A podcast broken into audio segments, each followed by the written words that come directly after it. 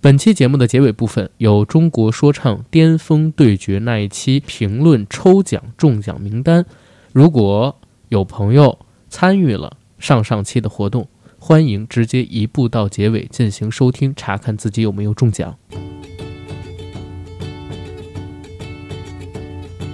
là je suis bonbon. La la la, je suis bonbon. La la la la, la la la la, la la la la la la. La la la la la.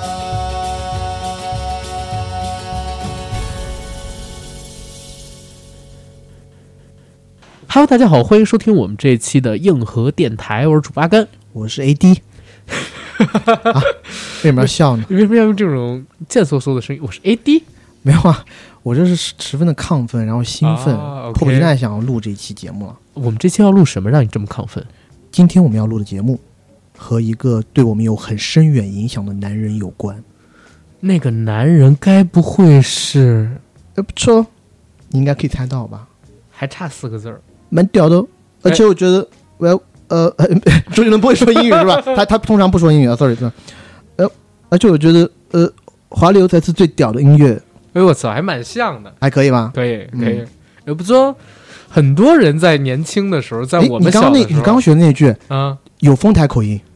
我也 操啊？没有没有，呃，我们在小的时候其实都会学这句了，而是且的会学他那种，就是把手叉起来，一只手摸着自己的鼻子跟下巴，嗯，哎不错，蛮屌的哦。然后后来才变成，我觉得不行，我觉得可以啊 后来才变成你这 会会种变东成这西样？吗？嗯，OK，对啊，一七年开始不就变成我觉得不行，摸摸下巴的时候会说我觉得不行嘛。好吧，今天要聊的是杰伦，还有他最新的专辑《最伟大的作品》。我跟 AD 听之后的我们两个人的感受到底是什么？当然只代表我俩个人啊，嗯，非常对吧嗯主观，当然了，而且会非常的没有公信力。你那个是点评，我这只是我的感受，哦，对吧？那我也是我的个人主观的一些小小的不成气候的想是法，吧？啊省得是人说咱俩又变成乐评人了，呃，不对太对好啊对。对，我们俩呢，听完这张专辑，确实是有很多话想跟大家聊。同时呢，这期节目我俩还想聊一聊杰伦对我们影响最大的十首歌曲，是各自的，没对错不，对？所以这是今天节目的一个主题吧。然后我们这期节目还有一个要在正式的节目开始之前和大家聊的点是啥？是这一期我们有了金主爸爸，没错，这个金主爸爸就是在。中国说唱巅峰对决那期节目里边听到了我们 Q 到他们，然后通过我们的共同的一个好友的经纪团队又找到了我，问我们要不要合作的嘻哈报西达九。慧眼识英雄，得英到雄相最好惜的服务要从哪里？告诉他四个字：硬核电台，谁是嘻哈报西达九的金主爸爸？嘻哈报西塔九的金主爸爸是谁啊？硬核电台的听众。操！你你这手玩的是太溜了，你哎，老我六，我真的讲，就是啊慧眼识英雄。其实，当然了，我跟 AD 我们俩也有小心思啊，就是《说唱巅峰对决》那一期，我们俩聊的时候，我们俩就希望能跟对他们产生合往那作。儿带了一点导向，对嗯可能是他们被我们的 freestyle 所打动，觉得哎呦，这俩 freestyle skill 这么强的人，怎么不去参加巅峰对决？因为我们要在我们这块阵地上坚守下去，为是嘻哈报西达九打打广告。是，当然，我觉得更大的可能性是因为我把咱们那期节目推给了某些人，然后啊某些人再转过去，哎，他知道也别某些人了，啊，不就是 听吗？现在还能这么说吗？有商务合作，咱就别带他了吧，啊好的对吧？好的上一期没什么商务合作，对吧？嗯，但是不管怎么样，非常感谢中间给我们牵线的朋友。而嘻哈报西达九慧眼识珠，选择了我们硬核电台这期帮他们推广自己的产品，我们也是非常开心的。而且呢，这次的推广针对于我们硬核电台的听众，人家还给了特殊的福利。淘宝平台上搜索“嘻哈报西达九”，东西南北的西，打是打人的打，嘻哈报那三个字儿，报是豹子的豹，嘻哈就是 hip hop 嘛。搜索这个酒的名字，就会找到他们的旗舰店，在旗舰店后台回复“硬核电台”，就能领到专属的优惠券，喝到好喝的西达酒。侯爷，为什么要这么笑？我这我这个字是学陈真好吗？侯爷。那如果我们的听众朋友里边有没事儿喜欢小酌两口，想尝试尝试新鲜口味、不同饮料、饮品、啤酒的朋友，可以到网上去搜索。如果再喜欢聚上三五好友，没事儿家里看看电影，小酌几杯，开开 party，欢迎到淘宝平台上搜索“嘻哈报西达九”去获取我们硬核电台听众的专属优惠券儿，支持一下我们现在所推荐的这个“嘻哈报西达九我觉得我们是为这个拉动市场大内需做出了一份贡献，”，全国一盘棋嘛，对吧？特别好。特别好。然后来到我们正式的节目，先问你一个第一直观感受：杰伦这张新专辑最伟大的作品，你打几分？一上来就要问我这么尖锐的问题，当然啦，说实话，在你问我这个问题之前，我从来没有想过回答你这个问题。嗯，我还是给个六到七分吧。我给这专辑的评分，说实话，当天晚上的时候我打了五分。啊、我以为你你会只给他一颗星，因没为有你这个人就是很苛刻的一个没有人。没有没有，我呢又听了几遍，嗯，因为确实买了也花了三十块钱，为什么不听呢？然后是我又把这分数调到了六分，就是及格分。嗯但是呢，我就觉得很奇怪，这些天呢，我看到我身边的很多朋友，因为我也在这自媒体圈里边认识很多做乐评的呀、写公众号的呀，嗯然后等等，各种老师，对各种老师，老师们发出来的评价，其实跟我听到的，或者我自己感受到的吧，不太一致。因为身边有很多人说什么呢？第一，杰伦这个歌挺好听的，嗯，对吧？尤其是最伟大的作品那首，从前奏响起就特别好听。但是不好意思，我只是觉得那个前奏挺好听的，后边我真的觉得蛮重复，而且那前奏和夜的第七章它是有点像的。嗯，又讲整个专辑的制作非常精良，花了大价，当然嗯我看得出来、啊，对这个吧？精良和花了大价钱，我们觉得毋庸置疑，因为是的，以他这个咖位，我觉得在华语乐坛应该算是最最有实力的这么一个歌手。而且能调动的资源也是最好的。对，想都不用想，专辑的制作肯定是最上乘的。是的。然后除了这几点之外，很多呃朋友圈的老师又提到一个事儿，说杰伦的歌曲是超前的。嗯你想，当年他写的很多歌，现在都依旧在流行。这张专辑，如果你觉得不好听，可能是你的音乐审美没到，需要沉淀几年。过几年之后，大家都会觉得好听了。说莫吉托刚推出的时候，大家不是也有一些人说不好听吗？嗯但你看这几年在各种平台上面多火呀，是，对吧？还有那个不爱我就拉倒，哥的胸肌嗯给你靠，当时不是也被很多人吐槽吗？没错，我是如此相信出来的时候，不也很多人说土吗？你看现在，我是如此相信，多少人在用。我呢听到这样的评价，然后还有一些评价是说啥？嗯，说杰伦这张专辑确实没什么太大的惊喜，但是依旧在这个华语乐坛里边儿属于一枝独秀。但港真啊，呀自己是一个不懂乐理，嗯然后平时也没那么喜欢听歌，而且我听歌就是图一乐儿的这么一个人。嗯我听过的所有歌手的华语的歌手的歌里，周杰伦应该是最多的，嗯，也是听的时长最长的。这张专辑在我心底里的评价是他过往所有专辑里边的倒数第一名。这张专辑里边新出来的六首，刨去一首纯旋律的，只有五首歌。嗯这五首歌在我看来真的是小有创新，更多的还是重复自己的过去，而且重复过去的同时，也没做出了那种特别让我印象深刻的旋律跟朗朗上口的歌词。嗯这几首歌就是杰伦所有歌曲里边的很靠下、很靠下位置的那些作品，也不可能在未来一段时间里边被我重复去收听的。所以我甚至都产生了这样的一个想法，就是如果杰伦你的灵感跟创作力不能回春，因为你的嗓音已经越来越差了嘛。以后甚至可以少发专辑，甚至不发专辑，要不然就发精选集，除非你的状态回春，以后就发有灵感的时候出来的单曲给我们听就好了。这次的专辑，以我个人看，出于一个偿还过去欠周杰伦的歌的钱的这么一个目的，肯定是值的。但是你说以专辑歌曲的质量我去买的话，我还是觉得略亏，基本上是这么一个状态。我给你讲完了。嗯啊，那我讲一讲我的想法。我也是一样，也是对乐理啊这种东西不是很了解。我对这张专辑呢，可能跟你的评价差不多，就是说你从它的精彩程度上来讲，或者说新意程度上来讲，我觉得是在杰伦专辑中可能算是比较靠后的。还有奶哥跟他能争一争，嗯，不太好说，但反正是比较靠后 的。是，但是我又不太同意你后面讲的那那部分话，就是说，我一直觉得艺术家哈，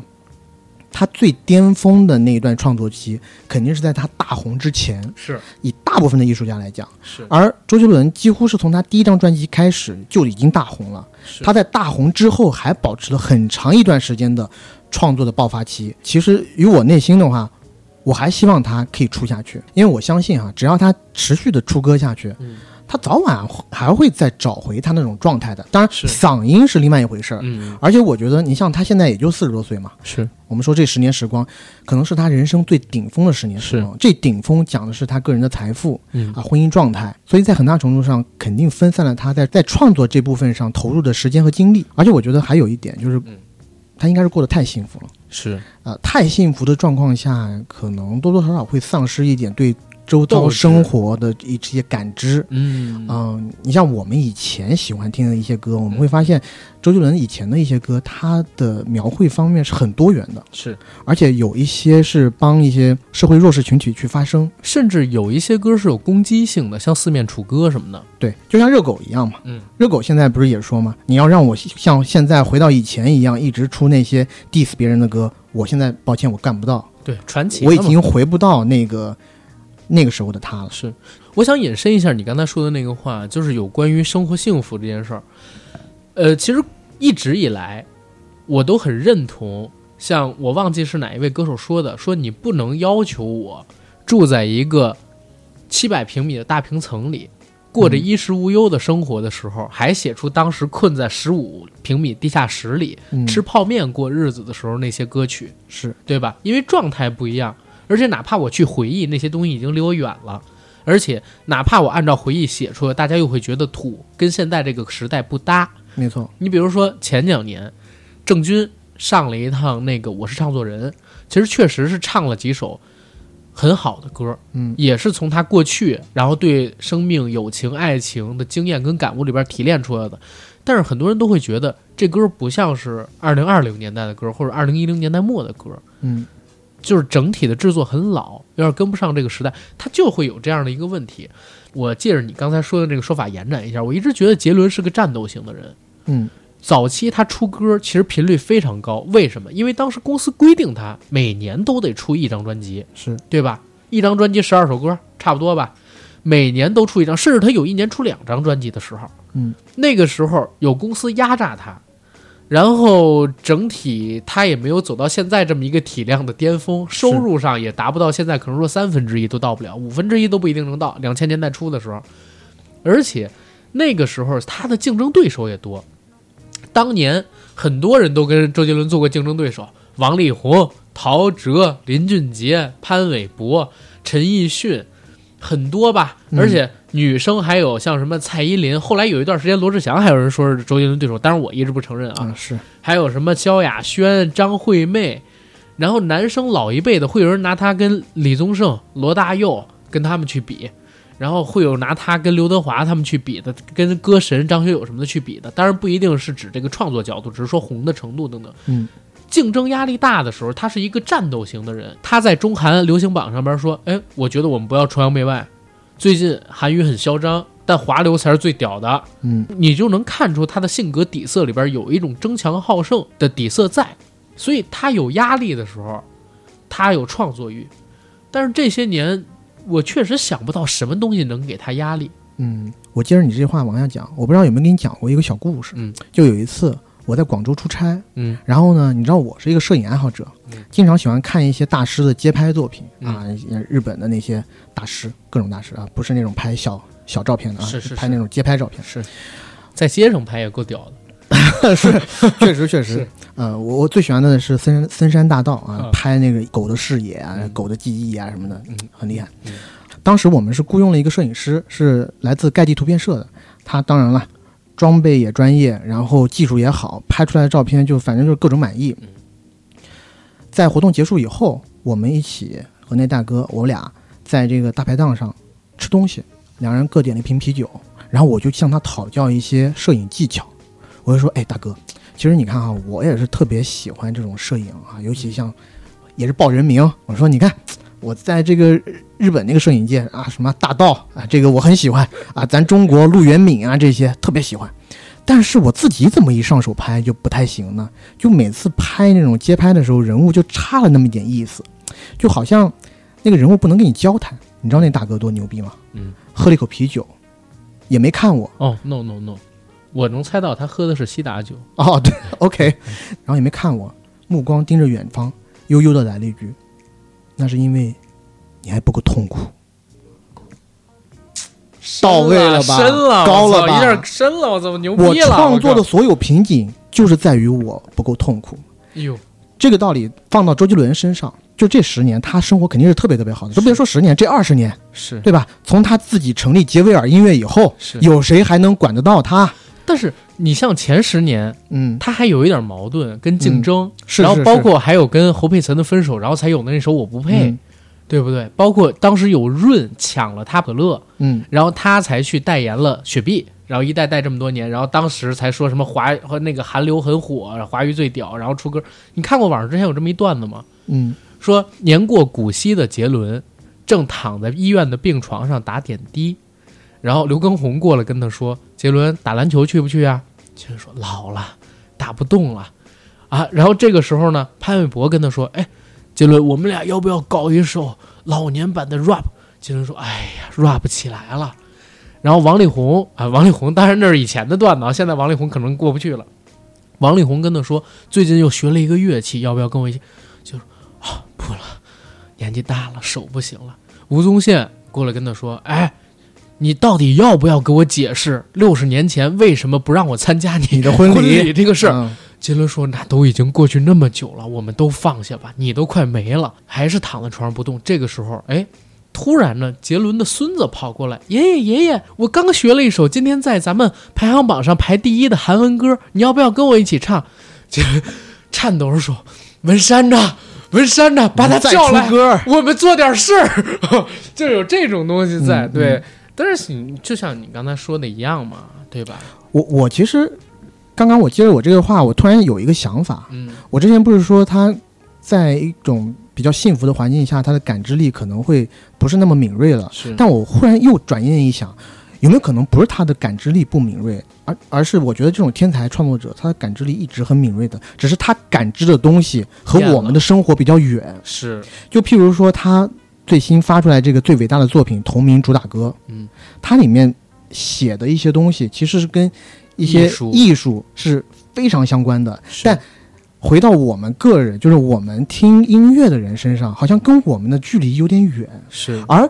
当他在现在这样的年纪再去唱一些校园爱情的时候，你又感觉他强行去唱那些东西，你又感觉是好像是隔了一层什么东西，没有之前我们听的那种真切感。你说的这个特别对，咱俩要不要现在进这张专辑里边儿？三首最三首喜欢的最喜歌，欢的歌可以没问题。我三首最喜欢的歌里边有一首是《等你下课》，《等你下课》就和你刚才所说的那个情形一模一样，是杰伦唱学生时代的爱情故事。但是他过去有很多同类型题材的作品，《等你下课》在同类型他所创作的歌曲里边都是靠下的，很是靠下的。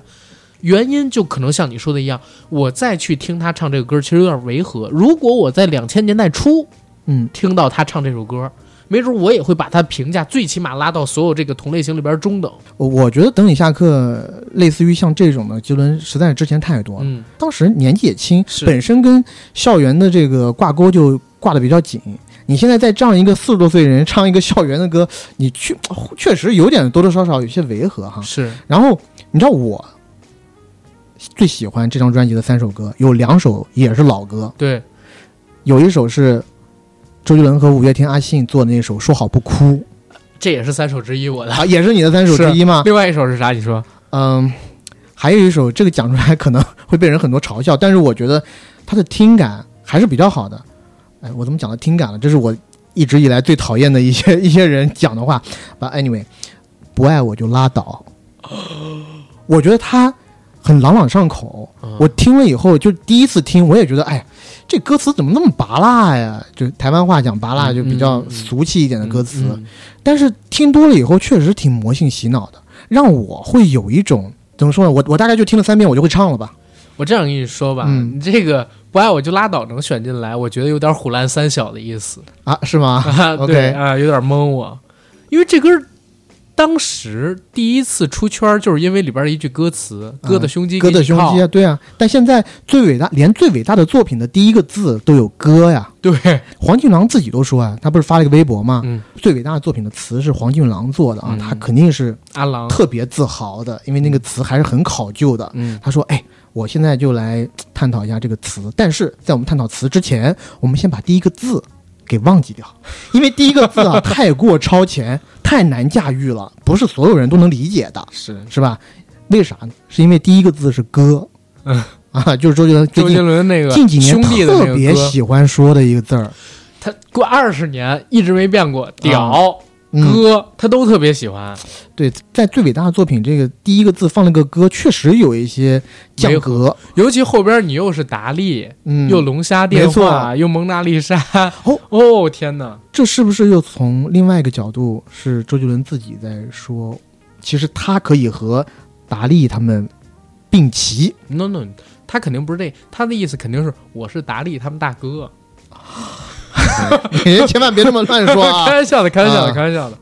嗯，你是继续，啊、我还有一首其实是啊、这首是新歌了，就是《还在流浪》。还在流浪，但《还在流浪》嗯我听了以后也是有一些嗯不满足。嗯，首先是周杰伦确实这几年嗓音有一些有一些下降，呃下降很多，啊、我我在网上查了一些资料，是说他有一次演唱会的时候，演唱会之前他感冒了，打了一支开嗓针，嗯打完那支开嗓针以后上台，哎，他还跟歌迷朋友说呢，说哎，我因为之前感冒了，然后我为了不影响这个嘖氛围啊，为了保证这个演出质量，我打了一针这个开嗓针，希望还可以带给大家一个比较美好的夜晚。但是因为周杰伦粉丝很多嘛，粉丝就发现好像就是从那一场演唱会之后，他的嗓音质量就开始往下降了。嗯可能就是那这个针打坏了。然后，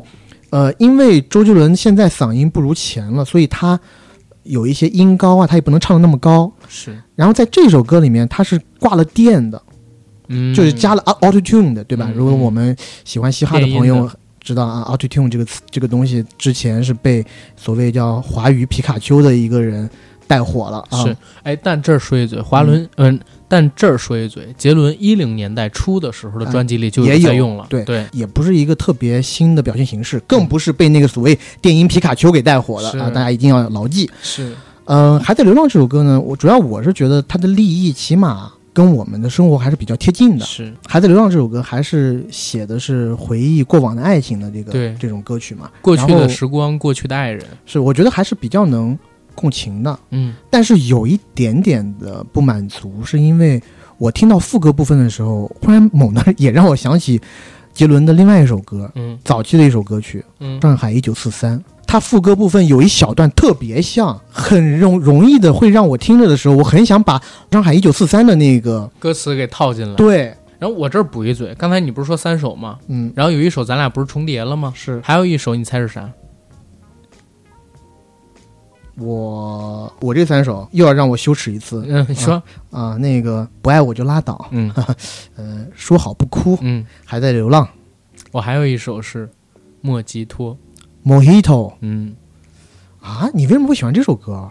它是有一点拉丁风情我，但是很我开觉心啊，得，我听着很开心啊。哦，OK，就是这首歌当时在推出的时候，正好是夏天吧，六月份，我还记得很清，二零年的。然后那个时候疫情刚刚过去，北京刚刚解封，状态在前几个月都不是特别好。然后突然就听到了“麻烦给我的爱人来一杯 Mojito”，后边那种舞蹈啊、异域风情啊，随之摇摆，对吧？嗯桑巴，摇曳我的腰肢，对吧？跟起来，嗯跟起来，动起脚，哎，他那个喜欢是在爱的啊。呃，sorry，他那个 MV 是在古巴拍的，对是吗而且是带着自己老婆跟兄弟去旅游的时候拍的，真好嗯，做周杰伦兄弟真是幸福太好了，太太幸好福了，嗯对，我每次就看他各种节目里面都把他那个化妆师给带着，哇，这一次最伟大的作品里边儿，几个大哥都出来了，除了刘畊宏没来，别的几个都来了，好吗？教魔术的，教跳舞 的，嗯是全来一 了，是化妆师，二是弹头，我看他们都看烦了。尤其那化妆师，我觉得他特别没有意思，而且好油腻，对，最伟大的作品这张 MV，我我先不说歌啊，有一个我真的当时笑崩了的场面，就是当最伟大的作品这个 MV 我在看的时候，朗朗出来了，哎，郎朗也是最伟大的钢琴手啊，是现在是绝对没错，现历史存的。历史排名前十绝对没问哦题，，你是不是把他和莫扎特给勾连起来？没，有，是朗朗从杰伦前旁边走过去，他们俩都穿了一套礼帽西装，嗯，对吧？旧式的那种西装，朗朗像只熊一样的过去了，特别壮。你知道 QQ 音乐，他是搞了一个啥？当天，当时搞了一个 VR 看 MV，嗯你点进去之后会生成一个你的虚拟小人儿，你和很多正在听这个音乐的人在同一个房间里，你能看到别人什么动作，你能自己选择一些动作，还有发弹幕。我操，然后元宇宙对啊，啊！当朗朗这个身体出来之后，好多人都在想，哦，终于知道杰伦为什么找朗朗拍了。因为郎朗比他还要丰满，显得自己瘦嗯哦。知道为什么跟小倩儿做朋友了吧？啊，是这个意 思吗？没开玩笑，开玩笑啊！我第三首是莫吉托，对吧？你说还在流浪，其实是让我怎么讲，挺吃惊的一个事儿，因为还在流浪我也听了，我没有像你那么多共情，就可能我不够敏感跟细腻啊。嗯，这你挺糙的，对这几首歌里边儿，哪怕是红颜如霜，就是很多人喜欢这首，觉得中国风，但我都觉得没有过去那种感觉。对我也是，《红颜如霜》，我觉得比他之前的那些中国风歌曲差了一点意思。差点意思。嗯，虽然还是方文山写的词，词当然是各种考究了，对吧？但还是说，我听着听着，我就想把它换到《青花瓷》啊、《东风破》这些歌曲上面是再听一听。就是词其实还是好的，但是我觉得好像曲没有过去那么棒。哟，这你不就是点我们杰伦的吗？是啊， 啊，有一个前脱口秀主持人，嗯然后知名的校园民谣音乐的一个开创者吧，算大陆的。嗯他评价周杰伦的时候，说自己第一次听到周杰伦的音乐是在一个 KTV 里。当时他们一群人去唱 K，然后有一哥们儿点了双节棍，他之前根本不知道双节棍是什么，就是这首歌是啥他不知道啊，然后也不会唱，是第一次听，听着听着给他听惊了，就是他没想到，首先有人用中文说唱能嗯唱的那么好，而且那么有自己的风格，而且回到这个词的时候，他说这词写的也极妙，因为大家都知道双节棍的词也是方文山写的，所以他当时给出那个评价说，周杰伦的曲加上方文山的词是一加一大于二的效果。一加一等 于六。可能嗯，燃烧店的烟雾弥漫，隔壁是国术馆，店里面的妈妈桑茶道有三段。这是一个自述性的这么一个开场，好像是他小时候去学武术见到的一个事儿。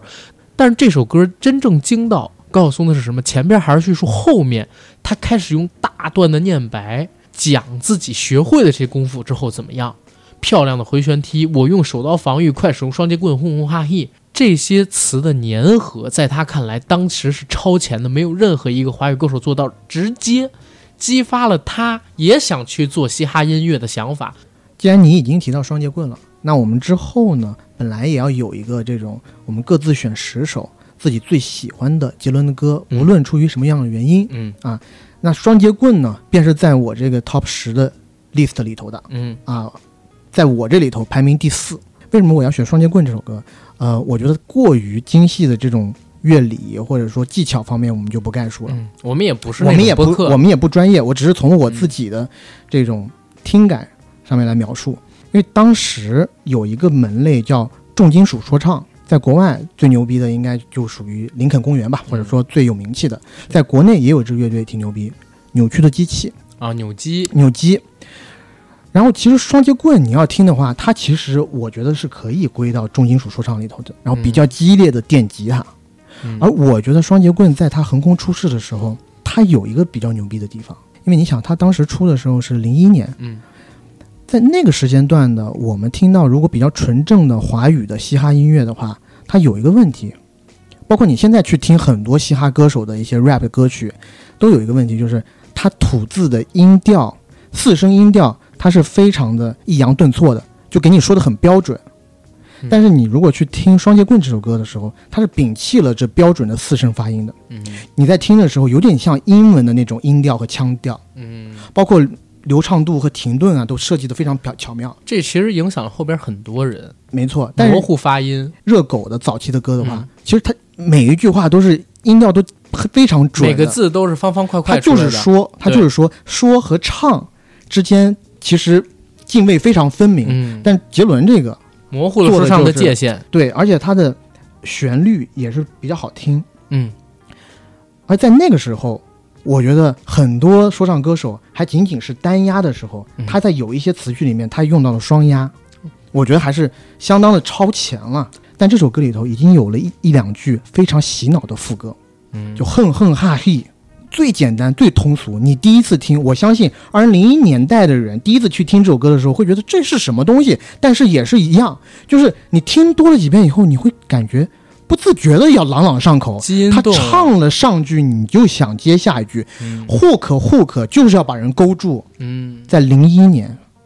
我们的杰伦哥哥就已经做到了这一点。你这么喜欢《双截棍》这首歌，我我觉得这个是有划时代意义的一首歌，就是我最嗯喜欢周杰伦的那个十首歌里头，有几首我是真的觉得是前无古人后无来者，《双截棍》是是，可谓是其中之一。我本来还要想选《龙泉》，但是不好意思，要怪刘畊宏。我现在听到龙《龙泉》，全身就想跳。 就想跳起来，然后觉得特别痛苦。我已经失去了最开始听《龙泉》的那种爽快感。我要举报，因为你最近说跟着那个刘畊宏一起跳，我前两天打开了刘畊宏的直播，我跟着他跳了一次，他那个龙拳好他妈的难啊！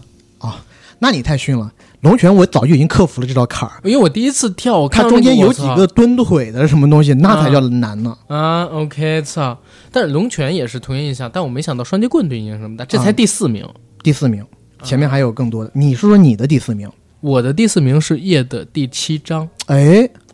夜》的第七章为什么喜欢？我小的时候特别喜欢看卫斯理，嗯，借由卫斯理倒过去看福尔摩斯，哦， 这其实会被很多人笑，嗯就是应该是先看福尔摩斯，后来你再，但是因为先看卫斯理，那有然后才去啥的找嘛，看到了福尔摩斯，看到了柯南，看到了卫斯理，特别喜欢这种侦探题材，然后突然有一天听到一九八三年小巷十二月晴朗。嗯，夜的第七章，打字机接呃打字机打下接近事实真相的那一行。你就觉得你进入了小罗伯到特了唐尼的那个世界里。 No no no no no，那个福尔摩斯长得跟我好像，嗯，就走在英国的伦敦的黄昏的街道上，跟你好小巷像里吗？？开着一辆，嗯，跟你好像跟吗，我好像啊，哦穿着一 OK，OK 身燕尾服，嗯然后手里要拿着一个手杖。小的时候不懂，你知道吗？不懂嗯那些礼服装扮，手里要拿着一根手杖，戴一个高礼帽，你而且还要戴一个眼镜儿线栓的那种单边的眼镜儿。你是可以拿手杖，你嗯千万别拿盲杖。我就怕你戴个瞎子阿炳的黑墨镜出去，再拿个盲 还杖得，拿二嗯胡，那就不是盲杖，知道吗？是哇，那首歌歌词可能不应该出现在，但是旋律就应该出现在之后的福尔摩斯探案集那类型的电视剧里，知道吗？一定要对的，而且异域风情很重。其实我在选第四名的时候，还有一首威廉古堡，想跟它并列，但我觉得还是选《夜的第七章》。嗯石楠烟斗的雾飘向枯萎的树，首先押 韵，嗯，意境一下出来了，石楠烟斗的雾，时代感，夜间的那种感觉出来，飘向枯萎的树，秋天，然后错落的凋谢的美也出来了。贝克街旁的圆形广场，盔甲骑士壁上，花的徽章微亮，无人马车声响，深夜的拜访，邪恶在维多利亚的月光下血色的开场，消失的手枪，焦黑的手杖，融化的蜡像，谁不在场？珠宝箱上符号的假象，矛盾通往他推弃的死相，探案故事。通过歌词给你讲一个案件，你看到现场留下来的线索跟表象到底是什么。后来我听完了这首歌，我又去找了他网上的 MV 看，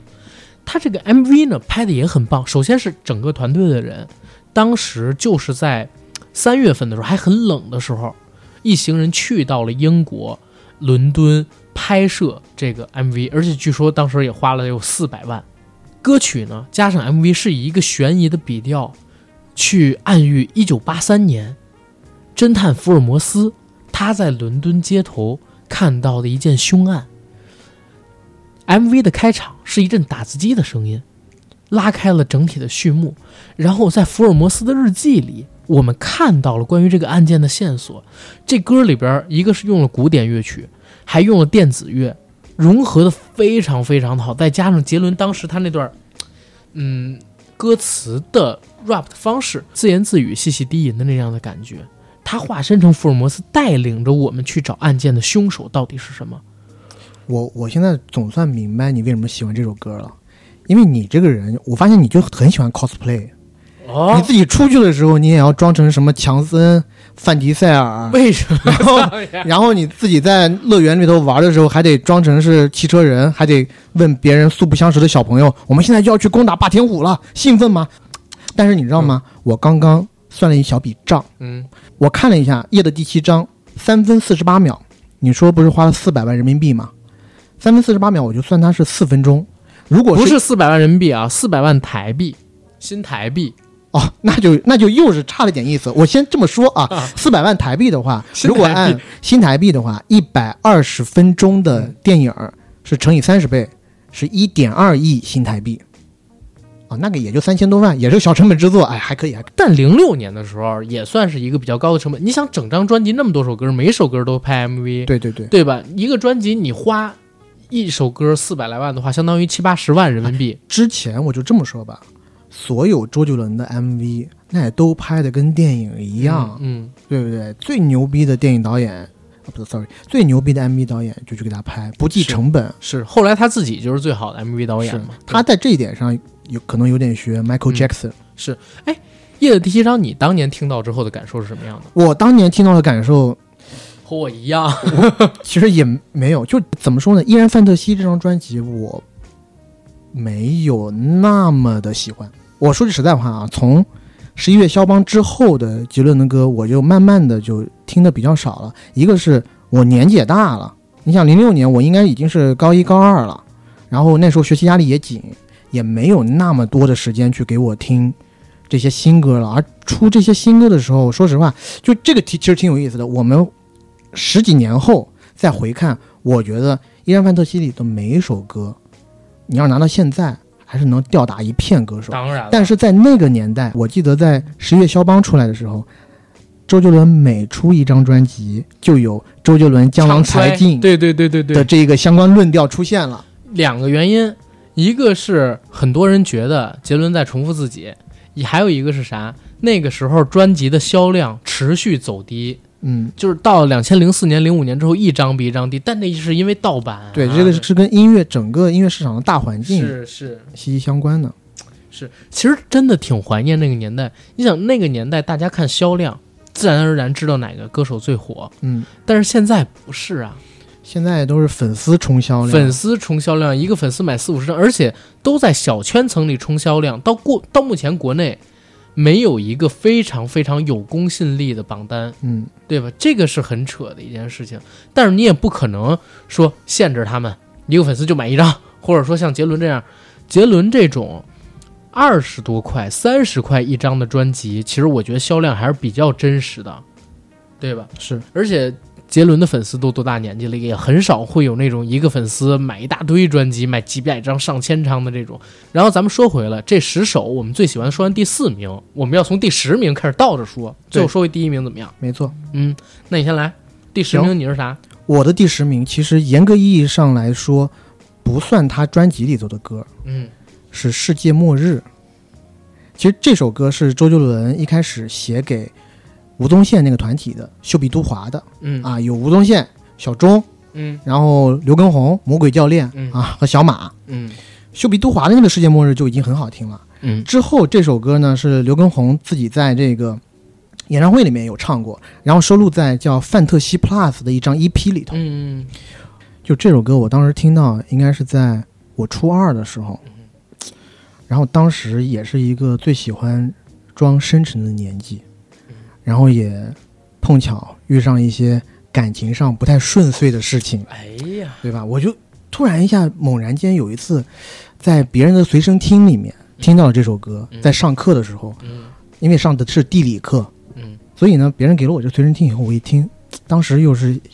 少年胸怀心事，你知道吗？嗯一听到我就在说，哎呦，这歌不是在讲我的吗？想笑，因为我都是笑脸迎人，但是呢，却是伪装掉下的眼泪哎，。我终于知道你为什么这么喜欢快手上吐的人啊了。你是吗初中就已经这么吐啊，了，就已经很我操。？土了吗说这种社会语录想笑，因为我都是笑脸迎人，这种土话你怎么 说出当然什是么笑回脸路哦迎人啊，怎么办呢？ OK，OK 对不对？然后点点头，承认自己会怕黑，我只求能借一点时间。就这首歌，我当时一听，我就觉得写到我心坎儿上去了，因为当时也是爱一个女生，爱而不得，求而嗯不得。也不是求而不得，就根本没求哎呦，啊！而且当时在班级上也算是这个有头有脸的人物，学习也好。我怎么能干出那种？就是我如果没有百分之两百的把握，我不能随意出动，但是呢，自己又被这种心里那种渴望所煎熬着，然后自己就觉得自己特别委屈。而我委屈的点，你你现在听起来绝对特别傻逼。我委屈的就是我这么喜欢你，为什么你竟然没有发现？ 你为什么不能主动来跟我告白呢？ 就当时小时候真的特别傻，嗯然后暗恋，其实也就是暗恋了。然后第一句话就拿住我，想笑来伪装掉下的眼泪，对不对？因为我在班上也是个开心果嘛。嗯，但谁人知道我这你一心里的苦楚，我的笑脸背后嗯，是多么的心酸和疼痛，而且我只求能借一点的时间来陪，但是你呢，却连同情都不给。因为我有一次好像是想约他，就是放学去哪个地方玩儿嗯，但他说啊，我得回家做作业， 你知道吗？当时我就觉得，哎呀，就挺难受的。这是你的第十首，这是我的第十首，嗯，而且我觉得周杰伦唱出来的要比修比杜华唱的要更打动我。明白。因为可能他们四个人唱，然后中间呢有那种和声的部分，嗯我觉得技巧性太多。而周杰伦这首歌全是情感，全是情感。全打到我了。嗯，我我先说一嘴啊，刚才我在排序的时候跟你有聊过，我没法把他们这样去排序，因为都太喜欢了，因为都周是拿你，都是对跟你生活休戚相关的没事情错。。你比如说《嗯退后》这哎一首歌，他退跟后田馥甄啊，现在要叫田馥甄啊，嗯，我小时候很喜欢田馥甄，但是这首歌对我而言就是一个非常凄美的爱情故事。哎呀，我先我好不说，想我听先一不下嗯说别的，你先听听歌词。其实你我都没有错，错的是时间。只是忘了怎么退后。也许放手你会比较好过。哇，哦我初中的时候呢，情窦初开，就嗯开始暗恋我们班里的女生了。 嗯应该了，其实也换过一两个去暗恋。我最早暗恋的那女生先不讲，那、因为那是后边的歌要讲了。啊你是换过一两个去暗恋，我以为对你那时候已经换过一两个女朋友了。听我讲，第二个女生呢，我不能具体说她是谁，因为我在过去的节目里边有 cue 到过一些她的事，但我就讲具体是啥啊。好好，这个女生当时她很漂亮，班里的班花吧。她那个时候其实是比我高的啊、嗯我是到了初二之后才开始长个儿。那会儿我做一些就是比如说课代表啊，然后等等等等的，又因为发育的晚嘛，我一坐第一桌，早晨可能还要去收作业之类的这些工作，在班里边任何班干部什么的。每到她那儿，我第一都特别温柔，嗯，第二呢，我看这个女生，哎，今天作业写的怎么样？跟她聊两句，就借着这个收作业的时间，跟她搭两句腔。嗯，有事儿没事儿呢，中午还会问她要不要给你买点什么东西，帮你带点什么。因为我们午中午如果在学校吃饭的话，可能大家就午睡。但是呢，我们学校有一个小卖部，离我们那个教室大概还有两层楼左右的距离。如果中午的时候我要去买，我还会经常帮她弄一弄。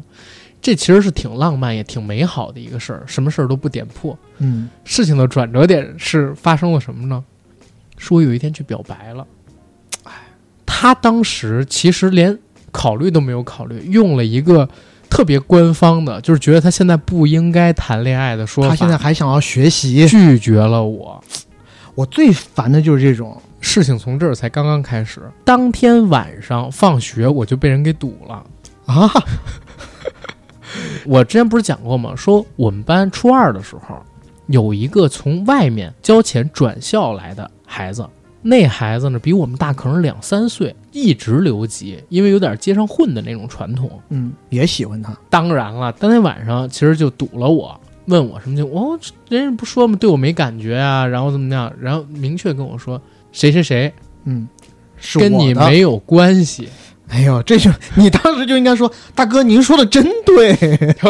我当时真差不多这意思啊是吗但是语气肯定更怂，带了六七个人围我啊。OK，啊因为他第一，他个子比我们高很多很多，嗯，比我们大好几岁嘛。第带二一些呢社会上的问题对是吧？啊对，第那二行就是带带一些人嘛。然后我当时形单影只嘛。然后而且那天不知道为什么，好像平时上初中我不是骑自行车上学嘛，嗯，跟我平时骑车上学的那俩伙伴那两天是不在呀， 躲了呀，嗯我也不知道。可能老反可能很早就已收经到察觉风出来声了，了 对，正跟我说这谁谁谁跟你没有关系，嗯啊，你别想了，我操，我心灵受到了巨大的打击跟伤害，真的。那天晚上过去以后，第二天开始就没跟这女生多说过什么话，我也不知道这女生知不知道嗯那男生堵我这个事儿。但是后来一想，除了这女生知道我跟她表过白，谁知道呢？谁知道呢？没有任何人知道。后来我跟你讲，更心碎的事儿是啥？更心碎的事儿，那女生跟那个男生在一起了。我觉得，嗯，你去表白的时候，可能那那个女生已经跟那个男的有那地男下生恋可能已经开始追了。对，虽然他一直坐最后一排，嗯跟垃圾桶靠近的那个位置，这种初高中的时候，女孩特别喜欢这种坏小飞子，仔。对，操！我跟你讲，就这个事儿，那小伤子我真可深了。坏，嗯直到啊，我听到这首歌《退后》，其实我们都没有错，可能我也没有错，嗯，我肯定没有错，嗯你是肯定没有做的，啊可 对能，那个女生也没有错，嗯，只是当时我冲动了，我忘了怎么退后对，太早了聊这个事情。有一句话，表白失败哈，通常都是试探太少或用力呢有点过，我告诉你，这首歌是我在点播台听到的。嗯，当天下午，我瞒着家里花了三十块大洋点了六次，就为了听这首。先是在这上面听到一次，其实我们都没有错，只是忘了。可以不能不能唱太多，你忘我告诫你的这一点，嗯 是这一集不能唱太多，是，你看，他前面那词是这么写的：天空灰的像哭过，嗯，离开你以后，并没有更自由。酸酸的空气嗅出我们的距离，追心的结局，嗯追心都不是扎心。嗯，追星，我知道嗯当时真是心里边特别难受，然后还要装的像什么都没有发生过一样。那个时候我当时都没有想到是那个女生，可能跟那个男生说的这个事儿，我还以为那女生可能不知道那男生堵我的事儿，还要装笑着什么事儿都没发生过，只是不跟他再做那种比如收作业的时候多说几句话这样的举动，哎，把这份爱藏在收敛我了心里，真的深深的藏在自己的心底。那天听好几遍退后，而且那个故事里边讲的其实也是田馥甄，然后跟杰伦他们两个人中间那段无果的爱情，我人生中第一次告白，就这样画上了句点。之后，这个女生就在我的生命中也不算彻底消失吧。其实我还有她跟她 QQ 空间什么这个那个的。每隔几年，当我打开一次自己 QQ 的时候，我就会看到她在我 QQ 空间里边晒的照片。嗯啊现在应该也不太会爱上那个女生了吧？啊，因为她可能已经结婚，都生俩孩子吧。我看现在天天是晒孩子什么这个那个的。挺好退后啊，这都是过去的故事了。是嗯，现在回头看也都是甜蜜的回忆，即使当时有一些心酸没甜蜜，啊，你还没有甜蜜吗？没，有甜蜜。你想，全程就是我跟人家在套近乎，嗯，人家只是跟我正常交流，嗯对不？对？一表白，人家就说：“哎，我现在不想。”后边呢，紧接着他就跟那男生在一起了，是那叫什么呢？对不对？哪有甜蜜？好吧，嗯、那到我了，我的第九位是《分裂》。《分裂》这首歌其实挺，我觉得在周杰伦的歌里面有点算冷门的。嗯，呃，你要不提我都想不起来。八度空间那张专辑里头，应该是最后一两首歌。我为什么喜欢这首呢？而且我昨天又回去听了一遍，这首歌其实也是陪伴我高中一段特别诗意的时光。可能我在我们电台里面也提过很多次啊。我以前高中的时候是我们那边理科实验班的嘛，就他的学习强度特别大，而我们班级呢，你知道周围区县和周围市的一些尖子都在我们这班，所以全都是学习疯子。嗯，但是我呢，呃，不就是有点偏科嘛？进到高中班集体里以后，我忽然发现，哎，我没有这么一枝独秀了。嗯我正经有过一段时间非常的迷茫，就是我的成绩基本上就处在我们班中游，我们班四十个人，基本上处在二十名左右的这个位置，很难前进一步，你知道吗？你知道在安徽那种地方，高考是个多大的事儿嘛？然后又加上我高三的时候谈恋爱了，谈恋爱有一个特别倒霉的地方，就是我当时那个女朋友学习成绩比我好，而且每次自呢，卑，她可以考到前十，嗯，我还是二十多二十名左右，你知道吗？这么一个卷的环境下，其实我真的有一些时候是非常的不适应这个，不适应这个集体，不适应这个教育制度的。我有段时间也特别的厌学，嗯。然后这首歌《分裂》这首歌其实是周杰伦写给他自己的，因为众所周知，周杰伦考高考考过两次都没有考上他心仪的学校。嗯他好像当时是想上台大的音乐系嘛，但他的那个学习成绩太差了，起码他刚出名的那段时间，他还是有着心里这块疙瘩的。他没有上过大学，他这首歌里面就写了，他如果有那种时光机机器的话，他希望可以回到过去，可以把之前那个不快乐的自己给拯救出来。然后我当时深陷在我高中的那一段非常迷茫的日子里的时候，就两首歌陪伴我，一首是我们折子的嗯， 《Angel》，嗯哎，也是一个特别凄美的一首歌。还有一首就是周杰伦的《分裂》。我当时也想，哎，如果有时间机器的话，我可以回去，我就我他妈的当时就不要进这个理科实验班，因为我自己，你你像我其实高中的时候就开始看电影了嘛，嗯就有很多很多的一些爱好，都是那但时候嘛，但是在那个班级里头，你是没有时间去干这些事儿的。每一天去上学都是跟受刑场一样。就这首歌确实正经陪伴了我很多。我不夸张讲，我在高考前一个月，我还跟我妈，我跟我妈跟前哭，嗯，我说我能不能现在就去复读？我不想高考高考，因为我当时压力太大了。我觉得我操，我现在考高考的话，一是考肯定考不上我心仪的学校，二是我要面临一个我要跟我现在那个女朋友分手，她那个学习成绩特别好，所以当时哎就是反正就是各种走不出来。然后唯一可以慰藉我的，我妈肯定也是当时也是告诫我嘛，就是说你先去试试看，如果考的实在不行，咱们再说之后的事儿。嗯，但你知道，其实我我很多时候自己在呃自己的小房间里面，在嗯、呃自习的时候、学习的时候，我其实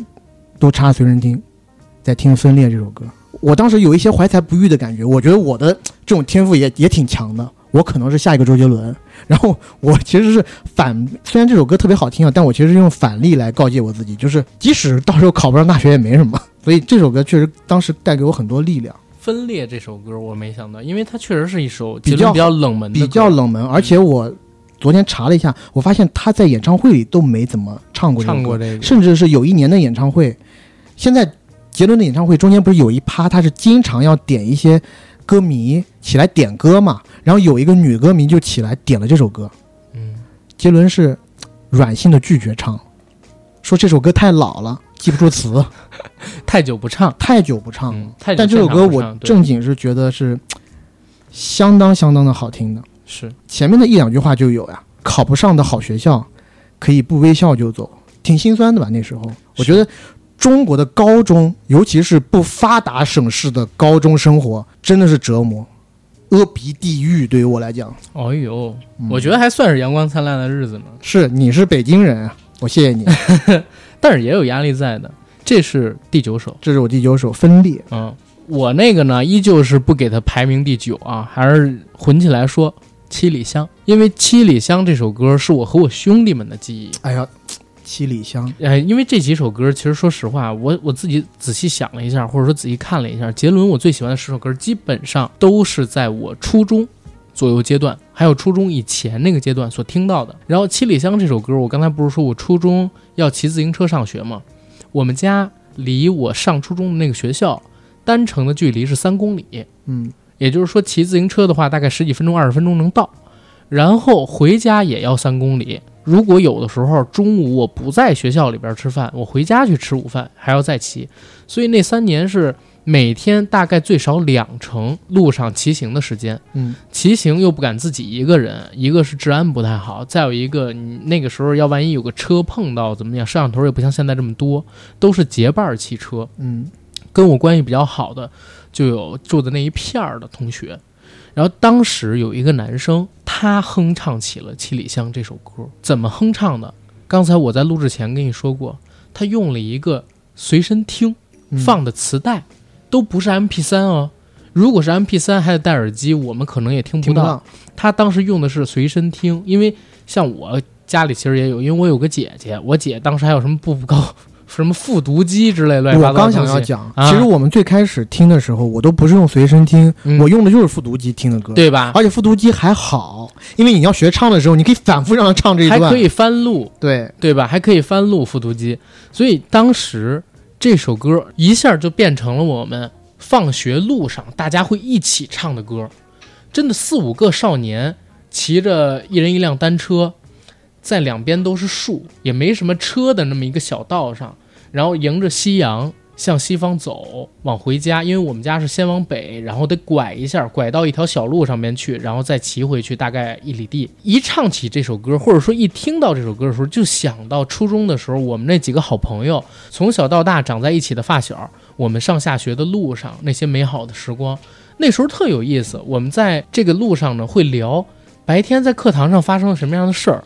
哪个哥们儿又跟哪个女生产生了友好的连接，跟哪个朋友又发生了哪些口角，问候了亲切的对方的父母，这样的生活一去不复返。但《七里香》这首歌伴随着那些记忆就一直留下来了，而且他写的虽然是一个爱情故事，你比如说“窗外的麻雀在电线杆上多嘴”，你说这一句很有夏天的感觉，它其实讲的是杰伦好像在写诗，在给一个女生写情诗。女生告诉他说：“哎，你写这句特别好，手中的铅笔在纸上来来回回，我用几行字形容你是我的谁。虽然是爱情，但是我们回过头去看，你把这歌错位成友情，也能勉强说得通。对我而言，它就代表了我那段美好的时光，跟同学们在一起的回不去的时光。非常好。嗯其实你要这么说也真是，零四年的时候这张专辑刚刚发嘛，应该就是我初三的时候。当时我记得《七里香》这张专辑应该是周杰伦在我们那儿的顶点。我第一次听周杰伦的歌其实是《八度空间》这张专辑。嗯，这里要说一下，就是小城市确实它的这个传播流行的速度没有那么有点滞快后，有点滞后的。嗯我听到《八度空间》那张专辑以后，再回去听的范特西，再回去听的周杰伦同名专辑。嗯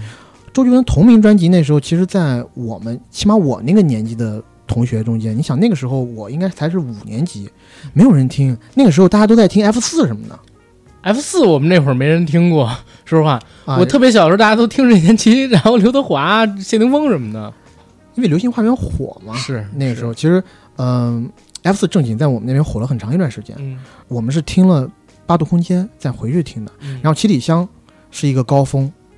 就已经是每一首歌几乎每一个人都会唱。对，然后《七里香》之后就开始产生了一些分化了。我觉得就是在《七里香》之后，首先周杰伦在乐坛上的地位已经稳固了，嗯所以每一个人对他的期望都特别特别的大。嗯，然后导致出现了一些觉得他每一张专辑都达不到我心中的江郎才尽。期许的那种感觉。如果这么算的话，那二四年就是周杰伦江郎才尽二十周年了。今年是， 也是吧但也不能这么说，只是网传网二传十周年，对。嗯，但有一点我觉得挺好玩儿，就是我们那个年代，其实很多时候听歌都是滞后的，嗯，因为当年呢，你像零四年我们家是没有电脑的，那也就是说零五零六年的时候开始有网络，之前都是通过电视台，或者说偶尔还会有一些什么广播，对吧？通过那些频道 FM，然后去听他们在推荐的音乐。那像这些歌曲，当时其实都是有版权保护期的，在电视台的节目放的时候，也会相比起发出了之后的一段时间有稍稍一点点滞后。然后呢，你要是错过了某一期节目，可能有一首很好听的歌，你就很长时间不能够听到了，嗯，对吧？所以，呃，七里香我听到的是肯定不是二零零四年，要比这晚，一定是大街小巷飘起了，我那哥们儿才能学会。啊，然后是吧他但是才告你诉是我在首都啊，就不应该滞后啊有之后，你想，一个是小学的时候不会专门跑那些音像店，啊，也是。对吧？然后上了初中呢，音像店那会儿都有音像一条街，我觉会得放这主些要还是年纪，嗯还是年纪，就是太小的时候确实不会去，都是有什么就听什么。是只有上了初中，大家有一些私房钱了，大家有这种想法了，才嗯专门的去为了去追这个明星，然后去买他的一些歌。我记得我当时拿到第一盘《八度空间》的磁带的时候，那个磁带已经破破烂烂了。 但我讲真啊，我因为上了初中，家里边就有网了。嗯，当时你知道大家最喜欢去的一个网站叫百度， 嗯啊，百度当时可以下载各种各样的音乐，不要钱，百度音乐它是整合了所有的盗版链接的资源，嗯，就不要钱，挺可以流往氓手的一里个边下。网站。所以我没有，我正经的情况下，我没有在我的青少年时期买过任何一张正版专辑去支持杰伦。啊，是吗？对，都是我毕业了，或者说我上大学了才开始搞这些东西。其实我我说实在话啊，我可能我也没有支持过周杰伦，嗯但是呢，我青少年时期我确实是买过几张所谓的正版专辑，嗯只是我大了以后，我发现那几张专辑可能也不是正版的，是，就他卖的是盗版的，但他告诉你这其实是正版的，就盗版做的还挺像的，你知道吗？？是，我觉得我们俩差不多。我是进高一的时候，我们家才开始通网，之前都是那种 ADSL 拨号上你网，大我三年嘛，那就是嗯对同一年，就同一年，对几乎是同一年，同一个时间段。嗯之前呢也都是，呃，但我我比你是还是大一点，我会主动的去到我们当时的音响店去买一些磁带啊、嗯 CD 啊、嗯嗯这些东西。对是。然后接下来第八首你是哎，第八首，这个我觉得应该很多人和我一样吧，《简单爱》这首歌呢，我《跟你不一好啊你样，简单也没在我好的，OK，单子 OK 里。简单爱》这首歌，我觉得就是你现在听它，它是就像很简单，如它歌名一样，很简对单。，但是朗朗呢上，口这首歌我真正的喜欢上它，是跟我也是一样，就校园第一次有比较坚实的情侣关系以后，才喜欢这这首歌的。因为它很简单，所以我可以清唱出来，清唱也很好听。嗯我就唱给当时的女生听，嗯，对吧？我想大声宣布对你依依不舍，对你不对？不要唱了啊，不能 唱吗？嗯，这首歌反正就很学生意气，特别适合学生唱。初高中的时候情窦初开，心情表达多好啊！对，就是就是歌如其名嘛，就是爱很简单嘛。嗯然后也是陶喆，我觉得就是我当时是先听了陶喆的《爱很简单》，然后一看哟，轮子怎么也在这儿学我们折子呢？也搞搞一一简单简单爱对不对？抄袭。但结果一听以后，哎，发现啊，原来不是抄袭，这首歌也内有乾坤，哎我而有且个它的问题词是徐若瑄写的。是的，我有个问题，你说我小的时候一直觉得杰伦跟轩轩谈过，嗯我不知道是真的假的，好像网也传过。这个问题，你问我完全就是属于问鬼拿药单。 我当然也是给不出来这个正确答案的啊。是，但我就这首歌，我们现在去 KTV，如果在场的有八零后、九零后，甚至是更小一点九五九八的，我们如果想要大合唱一下的话，这首歌是很好的不二选择。对，因为不用太多复习，都会哼。没错，但是我也受这个《简单爱》这首歌呢荼毒比较深。嗯，就我听了这首歌，唱了这首歌以后，我一直就觉得爱情真的是一个比较简单的东西。错觉。随着年岁的增长，忽然发现爱情里面好难，爱一个人真的好难。我这忽个然世界喜上欢最复上杂的东西。苏永康啊了，你知道吗？你和那谁那天分手，我泪痕像條落色的手。唱的非常好。刚刚我们是播的一段苏永康的原声，那谁？忽然发现原来爱并不是这么的简单。而且，最近我不知道你有没有看过周杰伦的一些采访，就他近几年的一些采访，嗯他在有一次采访里面说了，就正面回答了为什么有很多歌迷觉得他出一首歌都觉得，哎呀，你的新歌怎么就比不上老歌，怎么就没有老歌好听？你就好像感觉有点江郎才尽了。然后周杰伦在里头就说了，其实歌的好听程度是差不多的，只是回忆给以前的那些歌加了分。其他的歌我是有所保留的，因为周杰伦有一些早期作品，我觉得就是神作，嗯放在哪里就是神作。但是这一首《简单爱》，我其实昨天我在写这个 list 的时候，我想了一下，但这首歌我昨天在写这个 list 的时候想了一下，我觉得它有可能可以被分到杰伦讲的那一类歌曲里头。是因就为是他跟《爱在西元前》什么的比起来，没有那么大。没错，嗯，而且这首歌，如果你放到现在的话，可能很多人也会觉得，哎呀，它就是一首口水有歌一点口水的歌曲，嗯对吧？有一点比较，就讲的是小情小爱嘛，是对吧？是很甜蜜，但是你要说它编曲有多令人兴奋，有多新的东西，好像也并没有。嗯整首歌就是这样，就很简单，但是非常非常好听。是，嗯，我接下来要说的，其实，在你那排名里挺高的。哎呦，微凉的晨露在是黑里浮浮在嗯低诉。哎，中间怎么少两句词？ 微凉的晨露，哎，哎，微凉的晨露是沾湿黑礼服，哦对微凉的晨露沾湿黑礼服，清晨的不是怎么我们都忘了？别的石板路有路夫在低诉，以父之名。对，哎，我我们天哪我们对了这么长时间，应该已经有人骂了吧？可能是吧，是，但这歌太经典了，在我这儿是第二名，我谢谢你，你凭什么要把它摆在第八不是第八呀，我不说嘛，他没办法分排序， ？OK，太重要了这首歌。这首歌真的太重了，对叶惠美这张专辑一打开，映入我的耳朵就是这首歌。我当时只有一个念头，我大骂周杰伦：“你凭什么？谁给你的权利喂我吃这么好听的音乐？我以后听不到怎么办？你能负责吗你后边不也没听到了吗？”？我这后面是没听到，是啊所以我就想让他人为我负责，为我这一辈子负啊责，多牛逼，多高雅啊！嗯所有，我觉得所有，首先，我以一个男小男生的视角来讲，所有男孩喜欢的元素在这都一个有里头都有了，而且看那个 MV，我谢谢你，我爱了，极了，太帅气了，教父教父，意大利歌剧《教父》，黑手党枪啊杀，操黑礼帽，复仇，太牛逼！以父之名，父在低速，宗教全有了，全到对就到了，你知道吗封低顶了，吟，啊，在跟在跟这个天主做一个交谈。封顶，我有罪，我要忏悔，绝对封顶的一部作品。而太且牛逼了！这首歌也是黄俊郎给他写的词，啊，黄俊郎的阵地，在我觉得在周杰伦这个词曲体系里面，他是唯一一个可以跟方文山稍微 PK 一下的人。嗯，没错。而且除了中国风之外，可能他比方文山写的还好，我也说不准。啊，是因为“以父之名”这个词，我就一句话：黄俊郎、周杰伦，你们凭 什么？谁给你的权利，给我在那么小的时候就听到这么好听的歌？对，而且这还是一首古典说唱，中间那一段女生吟唱歌剧的段落，就直接封顶了。我当时觉得太高雅了，我操！玩的太高雅了，真的。我我我跟你讲，我上初中的时候，我就已经开始觉得《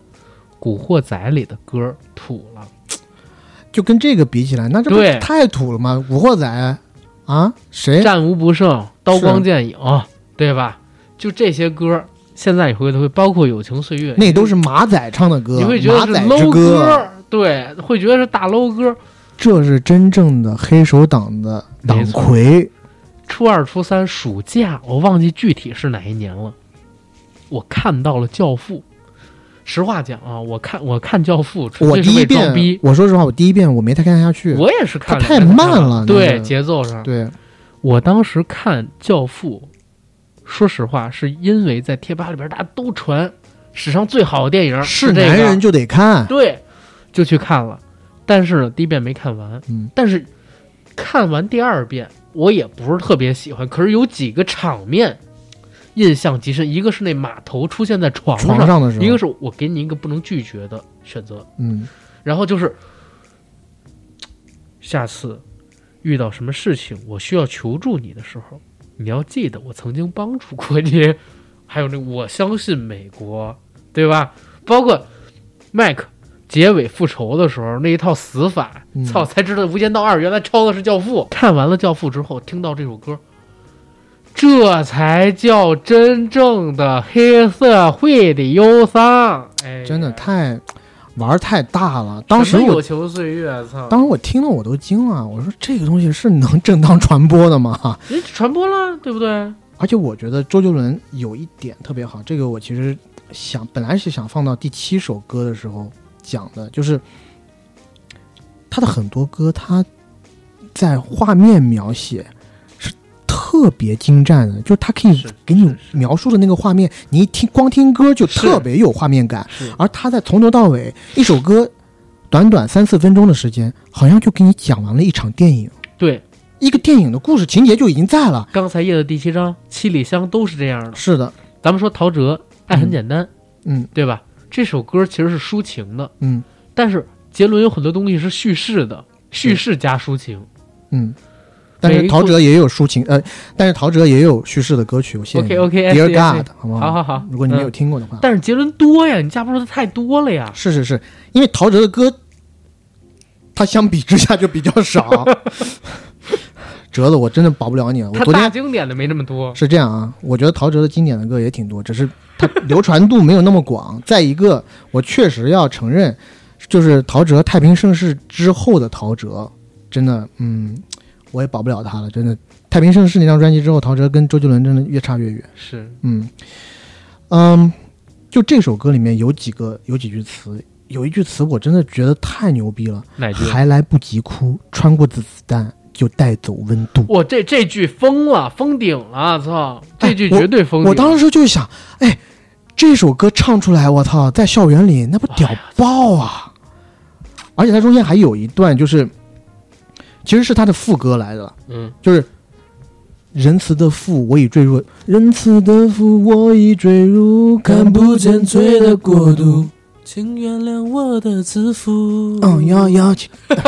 啊，对对对，但是我们不能唱太多，我们老，因为我们这种歌曲呢，就是一听到就会调动我们 DNA 的。是，但是我们唱太多呢，又可以预见有很多人会喷我们。而且后边那边还有一句无人可说，呃而且后边还有一句无人能说，无人可说。对，当爬到权力的顶峰了以后，伴随之而来的是无尽的孤独，我小没时有候一个理解人可以不是这相个信。我小时候理解的事儿，我他妈干的这点事儿都是你们不能听 的。我敢说，你敢听吗？你这你敢听，我敢说吗？你这怎么有点王波的那意思没呀？有没有没有，肯定是王朔的意思嗯呀！操、对不对？行嘛，当时东我单这少歌爷绝对牛逼，真的以父之名，你现在回过头去看，可能都是杰伦所有的 rap 里边最棒的那几支之一。太牛逼！而且歌词真的写的特别特别的有深度，然后对中间他还有几句那种呃意大利文的是，说辞，我觉得特别棒。而且你有没有发现，就是很多的嘻哈歌手都喜欢用以父之名，然后给他做改编。嗯中间儿，中国新说唱有好几次就是改《以父之名》这首歌。最开始的时候，就是中国有嘻哈到大决赛的时候，应该是呃现在不能提的一个平西王，嗯，一个谦儿哥，他们俩是改了这个《以父之名》，而且谦儿哥好像不止改了一年，连着两年好像都改了《以父之名》，所以这首歌是到现在都被业内人士所奉为神作、经典的一个作品。是，但是我觉得吧，嗯，就是以中国皮卡丘的这个实力，为什么他表演舞台那么棒？只是因为这个原曲非常棒，啊底子太厚了外加电音确实用的到位，啊，也是，啊，确电音实确实用得用到位。满对吧？哎，不过说到这儿，两百分减个一百分还是一 百分，是对不对？不过说到这儿啊，我觉得有一个好玩的事儿。嗯，你看，咱们聊到这儿就又聊回嘻哈 了。嘻哈对，嘻嘻嘻嘻哈爆，西打酒，西打酒，嘻哈报西打酒，哎，我们这次的金主爸爸支持我们银河电台有更多的新的节目和大家见面儿。我们现在也没什么付费节目之类的，大家有更多的好的广告主，欢迎推荐过来。如果对刚才我们所提到的嘻哈报西打酒感兴趣的朋友，也记得去淘宝平台搜索“嘻哈报西打酒”，他们的官方店铺回复“硬核电台”领取专属的福利进行购买，好吧？下一首你呢？嗯，下一首我的其实也是一首叙事歌曲来的，《半岛铁盒》。刘华强之歌，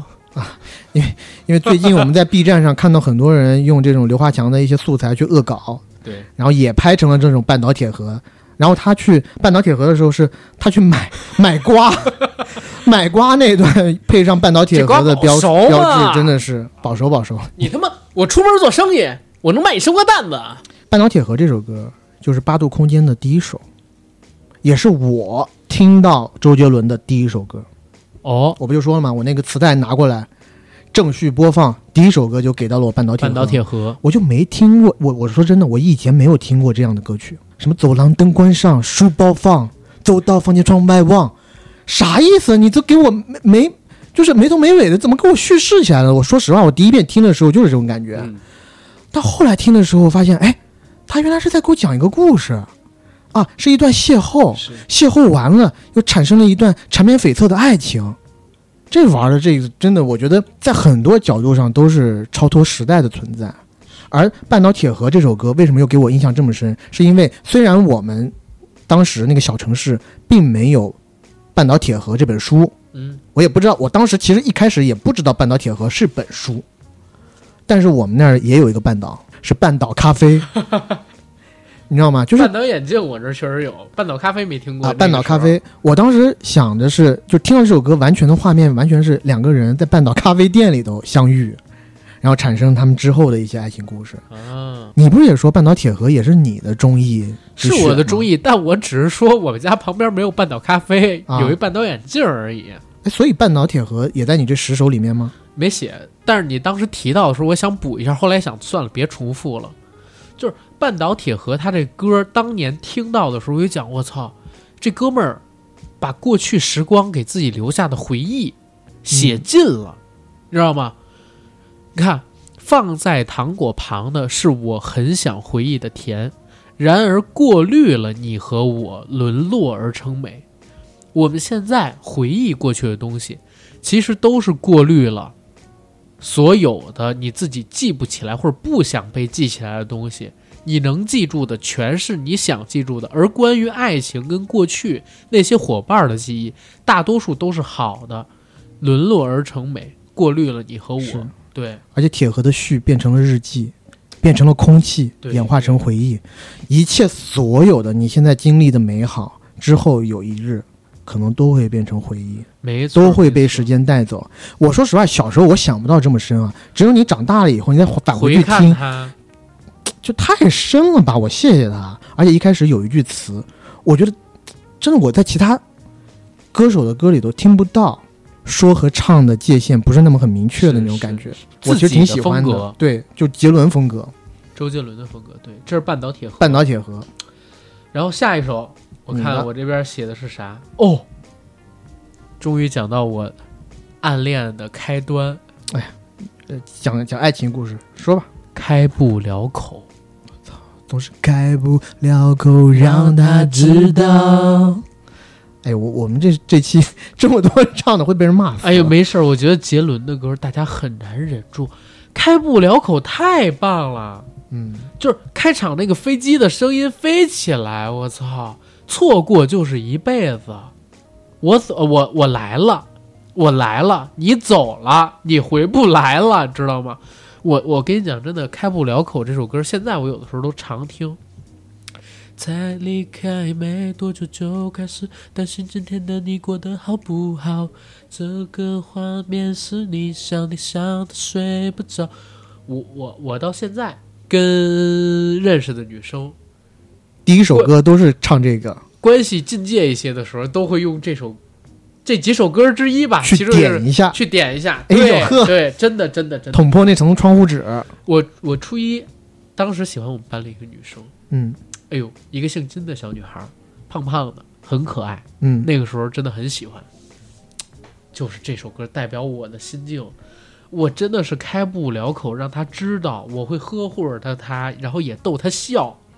知道我要让她笑，呵护她，把她紧紧的抱在怀里。 我都快吐了。我想告诉她，嗯她对我有多重要。我是的很后悔当时没让她知道，然后我初二才去找另外一个女生，被被追心之痛追到。嗯操、这歌在你这儿评价，我相信也会很高。我很高，但是没放进前十。哦啊，对，就是开不了口这个，嗯，对，连说几遍对不。是不是，就是我就跟你勾起回忆，没有开不了口，大概是我初二之前的这个状态。我到初三以后就改变了我的行事作风了，就是我不跟你说嘛，就简单爱毁了我。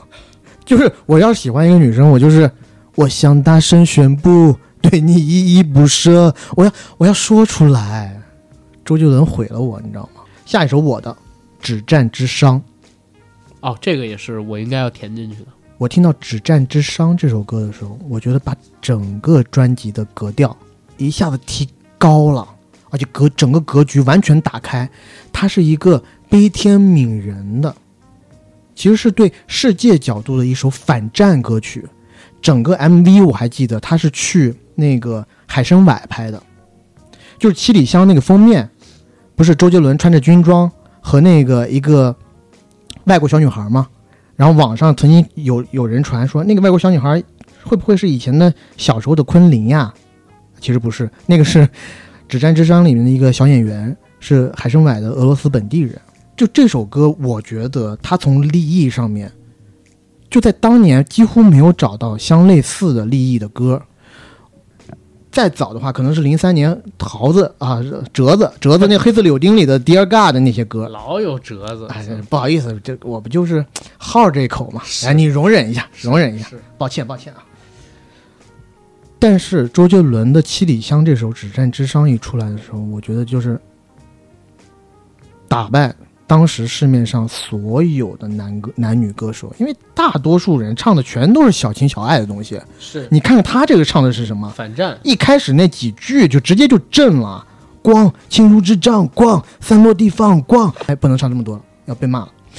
而且这首歌也是特别有叙事色彩，它那个画面感特别的足，甚至他在歌词里面就写了，这故事一开始的镜头灰尘就已经遮蔽了阳光，天真在这条路上跌跌撞撞，他被芒草割伤。太棒了。而且中间，因为之前也说了嘛，零几年那时候，大多数的包括热狗，他唱的 rap 还都是以单押为主，是但在这里头，我不仅听到了双押，他只唱只响，这首只占只上，是四押，你知道吗？可以，可以，可以，那么早的时候，我所以我当时一听到这个，我就觉得，嗯，杰伦，好样的，你好好干，真有你，还得是你，天天给我听这些新东西。只战之殇。其实现在很多人也喜欢这首歌，我就我是觉得，从《只占智商》之后，很长一段时间，华语乐坛就没有这种歌。是谁哪出一张专辑，出一首这种反战的歌呀？战争因为离我们真的特别特别的远，对吧？和我们生活在大陆的人，是所以没有这种音乐人有这种思想，他那个时候就可以想到这种东西。我真的是谢谢他，只战之殇，某些程度上面来讲，绝对是封顶的。从立意到完成度上面来讲，没错对。吧？那我就问你，你为什么不把它摆在你的诗？诗里我头我我刚才不说了吗？就是只战之殇，你提的时候我也想放进，后来想不能重复。有太多遗珠了，对吧？哎，再下一首我的这首可能很多人没觉得那么好听，但是我还是想写，就是三年二班。乒乓歌曲，呃，其实是这个样子，我也不是哒哒哒哒哒 我也不是觉得它特别好听，是因为这是我们初中的班歌。我所在的班级呢，是我们那个年级的二班。嗯，然后我们班有一个官方的班歌叫《奔跑》，你懂吗？随风奔跑，自由是方向。然后还有一个非官方的那个呃班歌，就是三年二班。我觉得三年二班更贴切呀、老师喜欢奔跑，觉得那个是励志歌曲，想让我们唱那个。每次学校一有运动会，或者一有年级之间的各种比赛活动的时候，就让我们唱那个。但是我们自己都觉得三年二班是我们的班歌，嗯而且这歌其实也挺好的，方文山填的词，周杰伦作的曲，而且说灵感也是源自于杰伦跟方文山他们俩打桌球，就是其实就是打乒乓经历球乒嘛乓。球对、嗯的经历，然后创作表达了一个乒乓球手从拼命求胜的痛苦转化为自我解放的释然。但是说实话，我在看这个 MV 之前，看 MV 之前，我想的可不是打乒乓球，嗯，因为是先听到的这歌，后看的 MV。训导处报告，训导处报告，三年二班周杰伦马上到训导处过来，你以为是打架？以为是犯事儿了，嗯，抄、逃、跑、闹、打老师、骂学生，就是基本上这种事儿。嗯，然后当时正好也在一个比较叛逆的年纪，上边有一句还有考卷的答案，我刚好都不会算，嗯多叛逆的歌啊！我靠，是喜欢爱爆了。为什么上课时举手很难？对为什么那先生报物简单？那个时候喜欢这种歌，嗯，就是你可以理。解。初中的时候，班里最红的两首歌，是吧？嗯另另外一首，就送给送给当时我们的一些老师无好，一些无良的老师的，嗯很多好老师我们肯定是上长大后我就成了你什么的嘛，对吧是？然后还有一首就是这个三加二班了，是嗯、这首歌挺好的。正经挺好，但是我我也觉得很多人不会把它选作杰伦的世家，对，十佳肯定是对于很多别人，就如果没有你这层深意的话，可能是很多人不会把这个放进。但是三加二班这个梗是很多人都知道的，嗯，就是。你看那个《夏洛特烦恼》，他们这类型的电影里边还经常会有什么三加二班的夏洛，嗯然后昨天怎么伤人，在老师劝说下，然后他以跳楼而道歉，然后怎么怎么样，好像是李立群在那个广场上边儿给夏洛说的。然后这时候我就不多聊了吧，因为可能也不是那么有大众记忆的一首歌。来，下一首下一首就到我的第五名了。东风破》是我谁在用皮？琵琶弹奏？是是是谁？却是谁？岁月在墙上又剥落，找小时候去了。啊，枫叶又将故事染色了，结局你看透了吗？哎，这应该是你杰看伦不透，我告诉第你。一首爆火的中国风的歌吧？没，错，我正要讲，我为什么要选这首歌，就是它传我们所谓传统意义上真正把中国风完全爆火的歌曲，就这首《东风破》，当时是火到大街小巷，每一个人都在唱。是。哎，但是我问一嘴，嗯，如果我没记错的话，咱俩好像都没写《发如雪》是吧？没有，没写发如雪。好吧，他在《发如雪》之前，但是《发如雪》其实挺好听的。嗯，如果让我但选是的话，我会把《发如雪》写进来。但有很，但青花瓷也得过很多奖啊青花瓷我写了啊，啊！青花瓷你写了我是吧？写我了没呀，写菊花台我都写了。 啊！对对 对，菊花台你都写了，我惊了，是。你接着说这个东风破，嗯接着写。就东坡，呃，其实这个也没什么好讲，我把它放进来，我就觉得是不能不放，因为它的划时代意义太重了。因为我们现在谈的中国风都是这种以中国比较古典的语曲调，然后再配上一些典雅的歌词，但是呢，是以很流行的旋律把它包装出来的，编曲编编出来的。而且它是这首是真正把，如果我我记得没错的，反正是在我们那边这首是正正经经是大火的一第一第一首中国风的歌曲。这首在我印象里边也确实是第一首大火的，嗯而且这个歌后续衍生出来的东西特别多，对吧？但是现在回过头去看，提到东风破的可是没那么多，最有名的肯定是青花瓷嘛。千里之外呢？其实我当时，千哎对，千里之外，其实我当时正经有两首歌很纠结，一个就是《青花瓷》，还有一个就是《千里之外》。我想这两首歌要不要放到 Top 十里头去？但，哎，都好听。但我觉得，如果要放的话，就放这个开天辟地的这一首。千里之外还让费玉清翻红，没，错，《千里之外》之前，我们这个年纪的小孩儿有谁知道费玉清？我们可能知道费贞绫，都不知道费玉清是谁。对呀。突然你听到跟杰伦，呃，杰伦嗓音条件其实有自己的味道，嗯嗯，对吧？吧？有自己味，但完是全不一样的一个没错男生，一把特男别生清亮的从这个大幕后透出来、流出来，侯爷。嗯。然后再下一个，我就得说一个饶舌的了啊，杰伦的来吧， 《将军》。蒋世劲这界啊首歌的也尽是头挺都不指错向你的。铩羽而归的地方，你会前进，但终究还是要学习习惯投降。想当然而第六步是你最大致命伤是。第六步是你最大致命伤，万病 不动。出于你刚刚默默的又重唱了 一。遍。操我这告歌诉真你棒，这首歌其实你刚刚这么一唱，我又想起来了。啊！这首歌正经引领了我后来十多年的象棋套路。我每次都是当头炮，是我礼貌的开场。操！我每次二话不说，先来个当头炮，而且伴随着那个炮打下去那一刹那，我就马上讲：“哎，不好意思，当头炮是我礼貌的开场。 这儿我得说一下了，啊，一直没有把这当成一个很好的荣誉去说。”哎呦呦，你不会是得过象棋之类的奖励吧？北京市啊，北京市，十二岁以下啊，十二岁以下，OK，象棋业余组我操，全全市哦，全是没参加啊， 没有没有没有，正经在我们这小区里边挺牛逼的啊，从小跟我爷爷下，可屌了，你已经浪费了我十几十几秒的时间了这，不笑你这样吗？真是的，谢谢你。有没有被装到？开始差点以为我要说出了什么呢。是是，确实，但我哎，小时候特别喜欢看我爷爷下象棋，一群老头儿在那 MV 里边儿各种口音的这是这方是言，老兵，哎，应该是眷我我村得想对，在眷村那边儿，没错儿，时间的箭头都指向你铩羽而归的地方。对，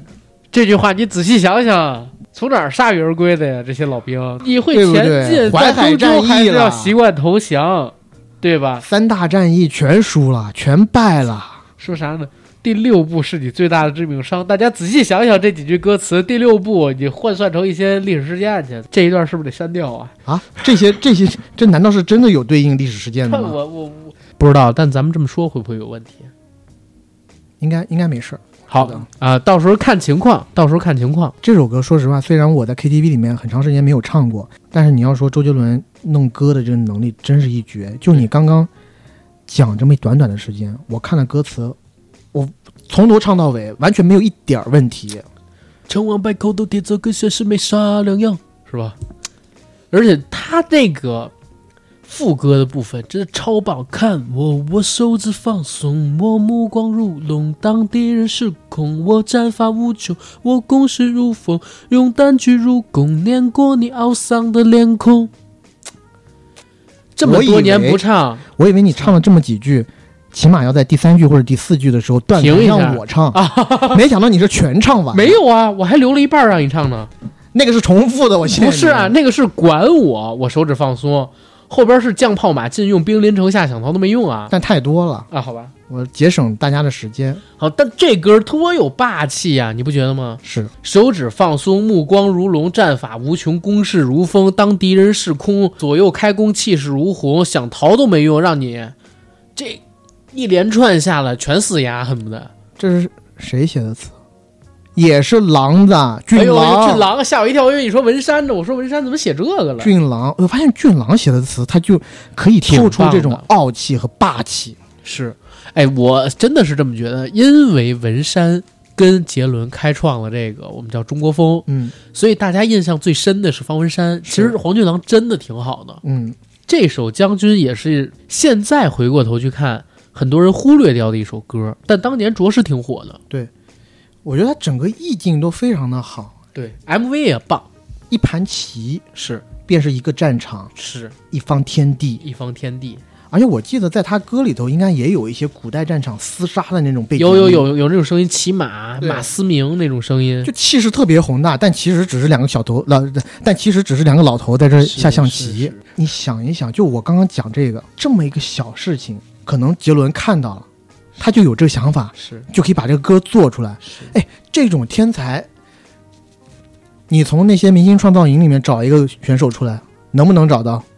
我我只想回你这么一句话：嗯，穿我的穿我的的新衣衣，啊， 一件破衣服我穿几个星期。可以可以，行，这是我的将军。然后刚才第四首咱俩说过了，咱俩说第三首进前三了啊。嗯，前三了。其实我的第三名，可能讲出来大家有一些会有一些不同意见。是什么？我的第三名是《心情》，心情对，哦，第一张专辑里的歌。连连看，可能很多人不服气，觉得《心情》这首歌为什么好像编曲又没有那么的复杂？我告诉你，你比宋丹丹高。啊宋丹丹至今把心情放在她的第一位，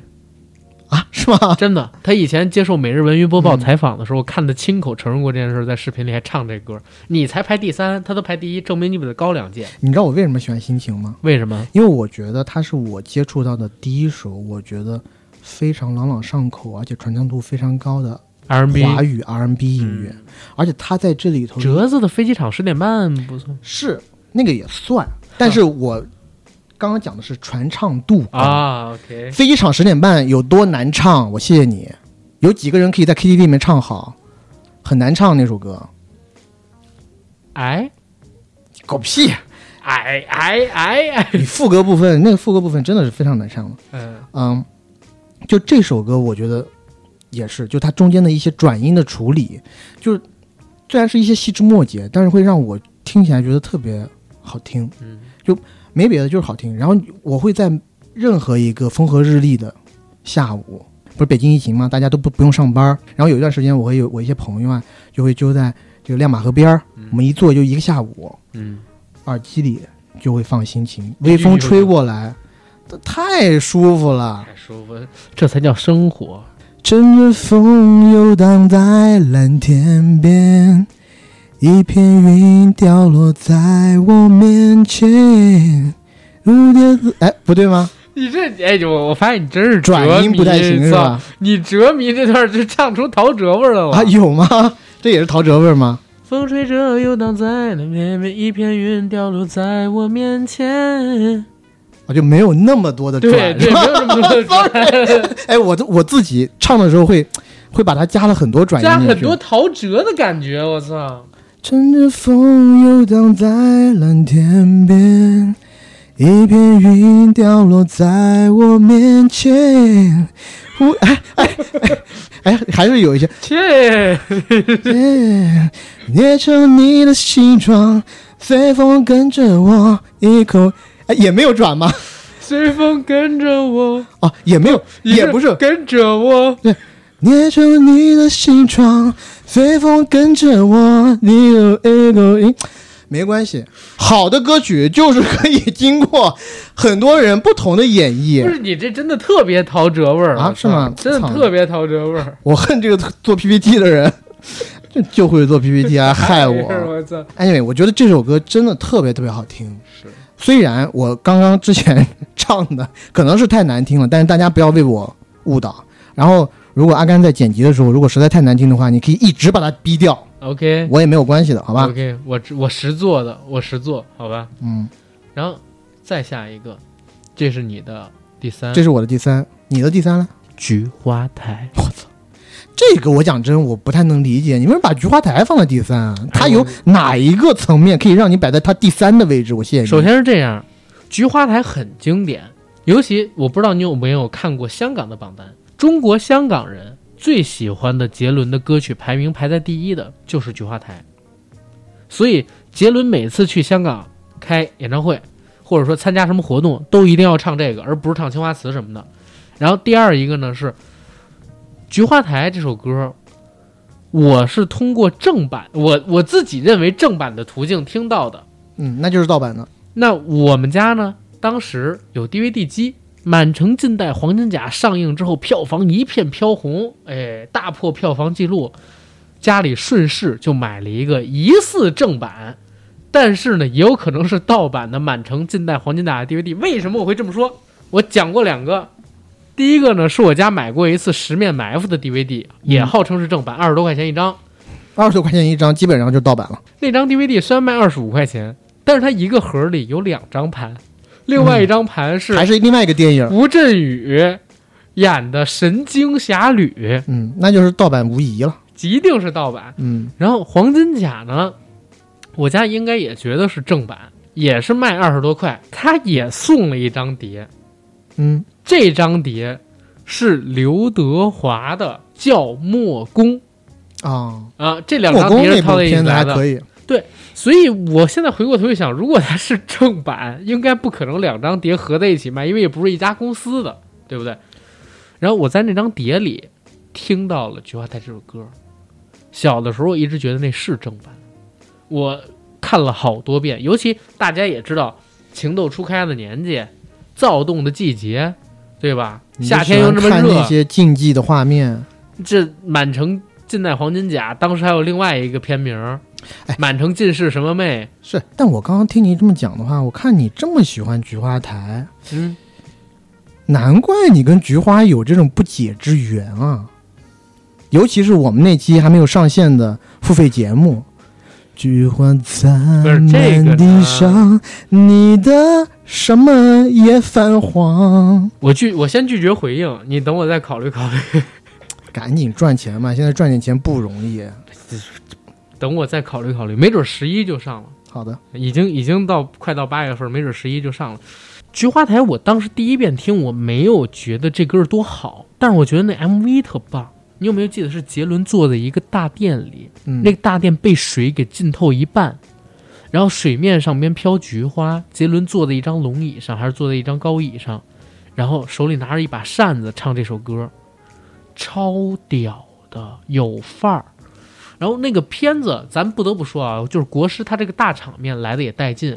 结尾满城菊花，我操，拼命杀，来一手黄金甲，杰伦手里边拿着大关刀，金色的，穿着他那个甲在这狂砍，我操，那都什么造型啊？对他的那一场大战的画面，我觉得不输任何一个现在我们看到的漫威的大场面。我说实话，漫威的大场面在我这儿排不上号，哎呦呵， 《满城尽带黄金甲》里结尾，杰伦那场金银对决，嗯，在我心里边是可以比肩《指环王》第二集双塔奇兵结尾的那场大战的。而且，因为我们用的是真人，嗯，其实气势上比那个不弱，甚至更反而要强强一点点。我不知道大家认不认同，反正我是这么想的。你要不信，不说整个片子啊，你就单瞧那一段儿去。嗯，对吧？？我觉得是不差的。然后说回菊花台，你的泪光柔弱中带伤，惨白的月弯弯勾住过往。这歌儿写给谁的？巩俐的，巩俐扮演的那个角色母后的。夜太漫长凝结成了霜，是谁在阁楼上冰冷的绝望？她嫁给了一个自己不爱的人，那个不爱的人是发哥，哇也好奇怪，不爱发哥，爱刘烨。冰冷的绝望与轻弹朱红色的窗，她一生在纸上被风吹乱，梦在远方化成一缕香，随风飘散，是她的模样。多棒的意境！这几乎就是一个古体诗的变种来的歌词，对吧？嗯，我觉得这个真是蛮封顶的呀，菊花，怎么怎么你会对他的评价那么差呢？我没有那么差，我只是觉得排不上号，排不上号，就是前十都没有，它也算是一个古风的中国风的歌曲，嗯嗯对吧？但中国风的歌曲里头，我觉得排名第一的在我这儿哈，《东风破》，第二的可能就是《千里之外》，第三的《青花瓷》，第四可能《发如雪》什么的，可可能他要排到第五、第六去了。好吧，你你可能是被太多那种雪白的大大的东西占据了你嗯的还思是还维。是歌词还是歌词嗯。第二名是啥？你的我第二名不用说了，我第二名我之前说过了呀，《以父之名》，那我这是我我的第二名。我的第二名是青花瓷。青花瓷有一个八卦，我不知道大家知不知道。青花瓷的原名不叫青花瓷，汝窑，对，为什么不叫汝窑呢？因为说这方文山，我也是看嗯方文山的那个、呃采访说的。方文山一开始写这东西就是按汝窑写的，什么天青色等烟雨，是而我在等你。天青色是汝窑的颜色，是为什么不叫汝窑？是因为汝窑太太少见了，大家嗯想象不到，不知道这是讲什么东西的歌。是这样，一方面是因为这个原因，嗯还有另外一个原因，汝窑容易跟性暗示挂在一起啊，所以当时他们改名了。还有这一层，有真的有这一层，因为嗯汝窑这个词儿它很冷，它很冷门儿，大家能想到汝窑，很多就是年纪大点儿会想到另外一个汝窑谐音梗，对嗯谐音的那个，所以就改成了青花瓷。青花瓷这个，我我是这样啊，其实我更喜欢菊花台。青花瓷我相对而言反而还没有像菊花台那么喜欢，但是很多人会觉得这是顶啊。但为什么我把青花瓷放在第？我高中还是初中，我明确的记得青花瓷在我们学校的音乐课上，除了青花瓷之外，还有听妈妈的话。稻香，我我不知道后边的学生有没有，我那会儿还没有。青花瓷我们正经学了得有一个月，老师教我们唱，你太幸福了，我完全都没有赶上在在我们的这个学习资料中可以看到周杰伦的名字。后来除了周杰伦，好像还有别的，《真心英雄》好像我不知道是真不是心有英雄我那时候是有的，嗯对啊吧？但是青花瓷这个是肯定没有。啊，对，青花瓷，这《真心英雄》肯定在青花瓷之前。对，而且呃，蜗牛我也没赶上那茬。啊、我我蜗牛我也赶上了，听妈妈的话，还有那个哇，我这几我首们都没是赶上好，歌，我们都没赶你上。给奶奶的，嗯，呃，不是给外婆的外什婆么的，给妈妈的，嗯而且是说听妈妈的话嘛。然后青花瓷又是讲国学的，对吧？嗯中国人文化自信，中国风，这几首进课本，我觉得也很正常啊。而且学生也爱唱，总比很多，呃，对我们这个年代隔起来更遥远的那些歌曲要啊更更让能人感兴趣，更能动情。对，更有共鸣嘛。所以是当时是我唱这歌，只能唱一个月。到现在我唱青花瓷都不用看任何词就能看。天青色等烟雨，而我在等你。炊烟袅袅升起，隔江千万里，非常好，对吧？原味儿，原汁原味儿。 没有，就是加快嘛，嗯对吧？Top One 是谁？ Top One 我的嗯这个我要讲了，我大大的讲一下我的 Top One 嗯，是 Always 我的周杰伦的 Top One，《娘子》。娘子，对，《娘子》这首歌是我迄今为止在 KTV 里我永远都不太敢尝试的歌曲。嗯，因为我经常唱不好，但是不妨碍我第一次听到他的时候，我整个被惊艳住。我刚刚说了，我第一次接触周杰伦的专辑是《八度空间》，后来返回去听了他的第一张专辑，我真的是没想到周杰伦就是这么猛，就这么屌。十天出五十首歌，对吧？挑出了他前三张专辑都是神专，几乎每一首都好听。没错，他为什么可以出他第一张专辑？不就是吴宗宪给他出了个任务嘛，对吧？你十天如果能出五十首歌，我就在中间挑那么十首，让你出这张专辑，然后他就真的写出了五十首，然后这里头中间就有娘子，但有没有一种可能，有一些歌是他以前积累下来啊对的？，也也是肯定是有这个可能的。娘子这首歌，我说实话，我第一遍听的时候，我会觉得有一些奇怪，我哪儿奇怪？我其实用言语很难说清楚的，就和我之前听到的任何华语音乐不太一样。但是呢，它的歌词，包括它的音乐风格，你是可以听出来是是很古风的，而且很新又同时，非常新。然后我再细听，就我听了很多的歌以后，我发现这首歌，我为什么不能把这首歌放在中国风歌曲里头？因为它的旋律完全是西式的旋律，就是我觉得它是我听过的。如果陶喆那种歌不算哈，陶喆 就是陶喆那些 R&B 不算的话，它是我听到的正正经经第一首，也是为数不多的可以把西洋的音乐，嗯就我所我所说的西洋的旋律和中国古典的词和韵味结合的这么好的，而且它的旋律一起来的时候，是旋律加上古典，固定然后周杰伦马上就凭空来了两句没前没后的两句说唱，是这两句说唱就很像我我之后很很常听的那种 jazz hip hop 的东西，那是杰伦心中的江湖，我觉得太牛逼了，就他第一就前两句话就把整个歌的这个基底给定下来了，定下来了，就是一个类似于啊，我男主角是一个在外面打拼的侠客，嗯而我的娘子一直在小镇等着我，是对吧？但是这两句话也有也有点意思的，就这两句话其实是在方文山的意料之外的。是，方文山写歌词的时候，他其不实同意他加他不同意 freestyle 加这的，两句，因为对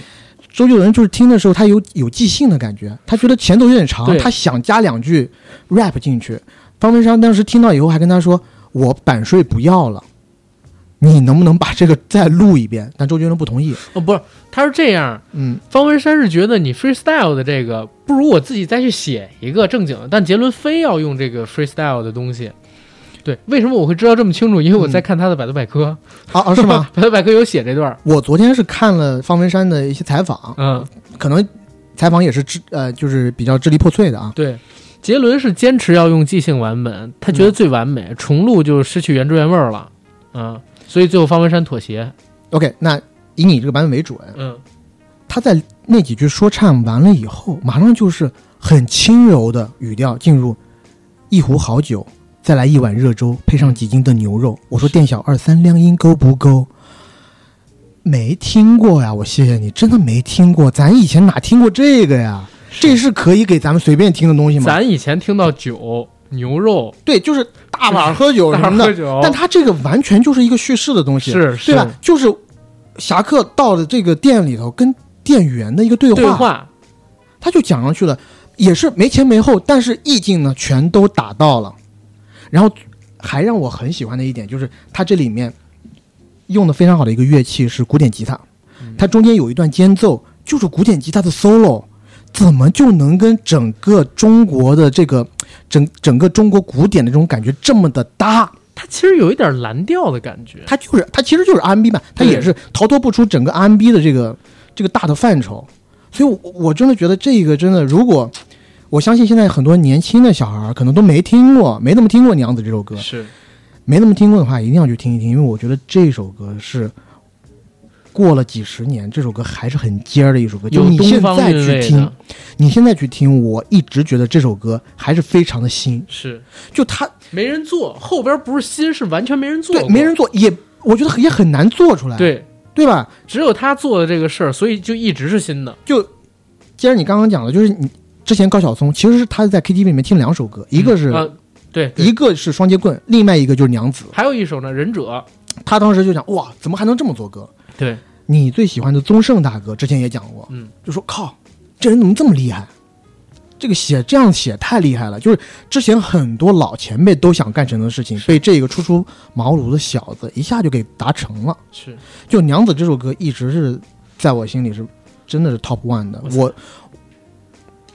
还是那句话，就前无古人后无来者，没了，真的没 了。哎，你但是我插一句啊，嗯你刚才提到宗盛大哥，我挺意外的，嗯但我一直认为，咱们中国流行音乐啊，嗯就是改革开放之后，最开始说 rap 的人，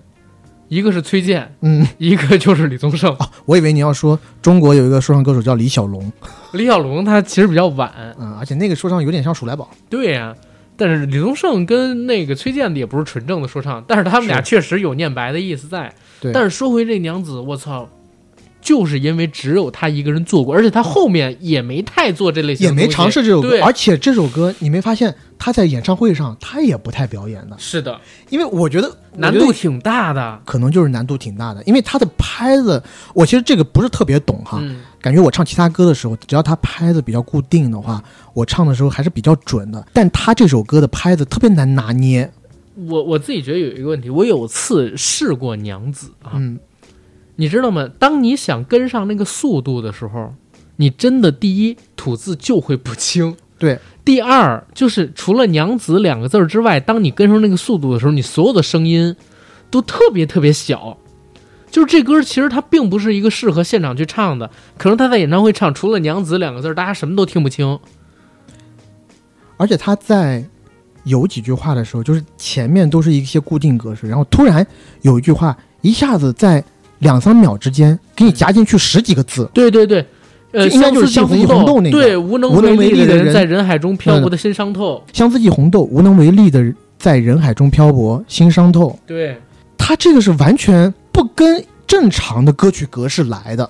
他这个其实有一点儿像罗大佑写《滚滚红尘》的感觉，就是本应属于你的心，它依然护紧我胸口，只为那尘世转变的面孔后的翻云覆雨手，只为那尘世转变的面孔后的翻云覆雨手，就这么一长句，跟前面所有的句它的长度都形成了一个很大的反差，反差。对，厉害，我觉得就是杰伦他在做这首歌的时候就没有一些规则，在他眼里这些规则都是可以被打破的。嗯。所以他才能造出新的东西。而这词写的也是太好了，就我我们之前讲的，寥寥几句就把这个人在这个江湖上漂泊的这样子写的这么淋漓尽致。而且我在听这首歌的时候，其实有一点特别有意思，你没发现我们以前看过很多很多的侠客电影、武侠电影，没有几部电影去真正给你写这一武侠。在脱离了打斗生活之外，他们的生活吗？是，但这个里头，哎，就给你写了怎么点，怎么点的菜，对吧？怎么进到店家以后有点告诉剑他雨，的意思。把这个把我的马拿过去、嗯喂一喂。但是我真的想，就是娘子这个，如果真的配给一个武侠电影，嗯，我真的想不到配给哪个，气势都不搭。可能有一部嗯乌尔善的《刀剑笑刀》剑笑吗？嗯不行不行哦， ，low 刀了剑笑 low 那了得用奏，那得用造的这个 low 了。我我跟你讲，我我其实觉得有一个可能可以尝试哪个？啊、但是跟它的剧情不太搭。我只是觉得嗯，跟它整体的风格可能可以尝试。徐浩峰的师傅，还有一还有一个就是刚才我说的剑雨。嗯，杨紫琼，她放在片尾的时候，等走字幕时候来起这么一个也挺好，但剑雨还是有一些是比较，因为比较我空灵佛学的嘛，那是对，而且我我呃我不我的感觉是剑雨还是比较传统的那种是武侠片，我觉得就是要新的东西，因为他这首歌太新了，新到这首歌虽然是二十多年前的歌，但他怎么就这么对比新？的？对对，华语之绝唱，是这首歌就是是我永远的 top one。如果现在的一些比较年轻的孩子没听过的话，要去听一听。可以。我接下来一首，同样的啊，不排序，都是对我影响很大的。一路向北，一个是因为当年先看了电影才听到这个歌，一点不开玩笑，周杰伦太帅了，陈冠希杀我，是头余文文字乐 T，小逼崽子也在那里边还可以，嗯，头文字 D，头文字好吧啊，别头文字 T，不是 TT 啊， 嗯嗯，不是 TT，、啊那是三百块的事儿，这是另外一个 OG 了，对吧？头文字 D 这个电影应该是影响我们这一代最大的赛车电影。嗯。对我自己而言，《速激》没有这个片子对我影响力大。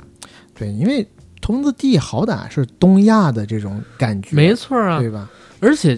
这个看多少遍，电视台 翻播过多少遍。你《速度与激情》，你可能一一遍，然后两三年都不再播；《头文字 D》，随便翻哪个台，可能都在重播。而且苏剧到后面也是有点超人类了。对呀、嗯然后随着这歌响起，包括里边还有一首歌叫《飘》，《飘》那个配乐我是比较熟的，嘚儿就各种特别嗯急奏的，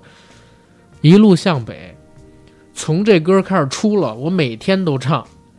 因为我回家得先骑一段向北的自行车，啊然后再向西再向西行骑自行车。哎，你们这挺好的，像我们以前小时候骑自行车的时候，都不是不分东南西北，而且南你方不觉得就一路向北特别适合高中生，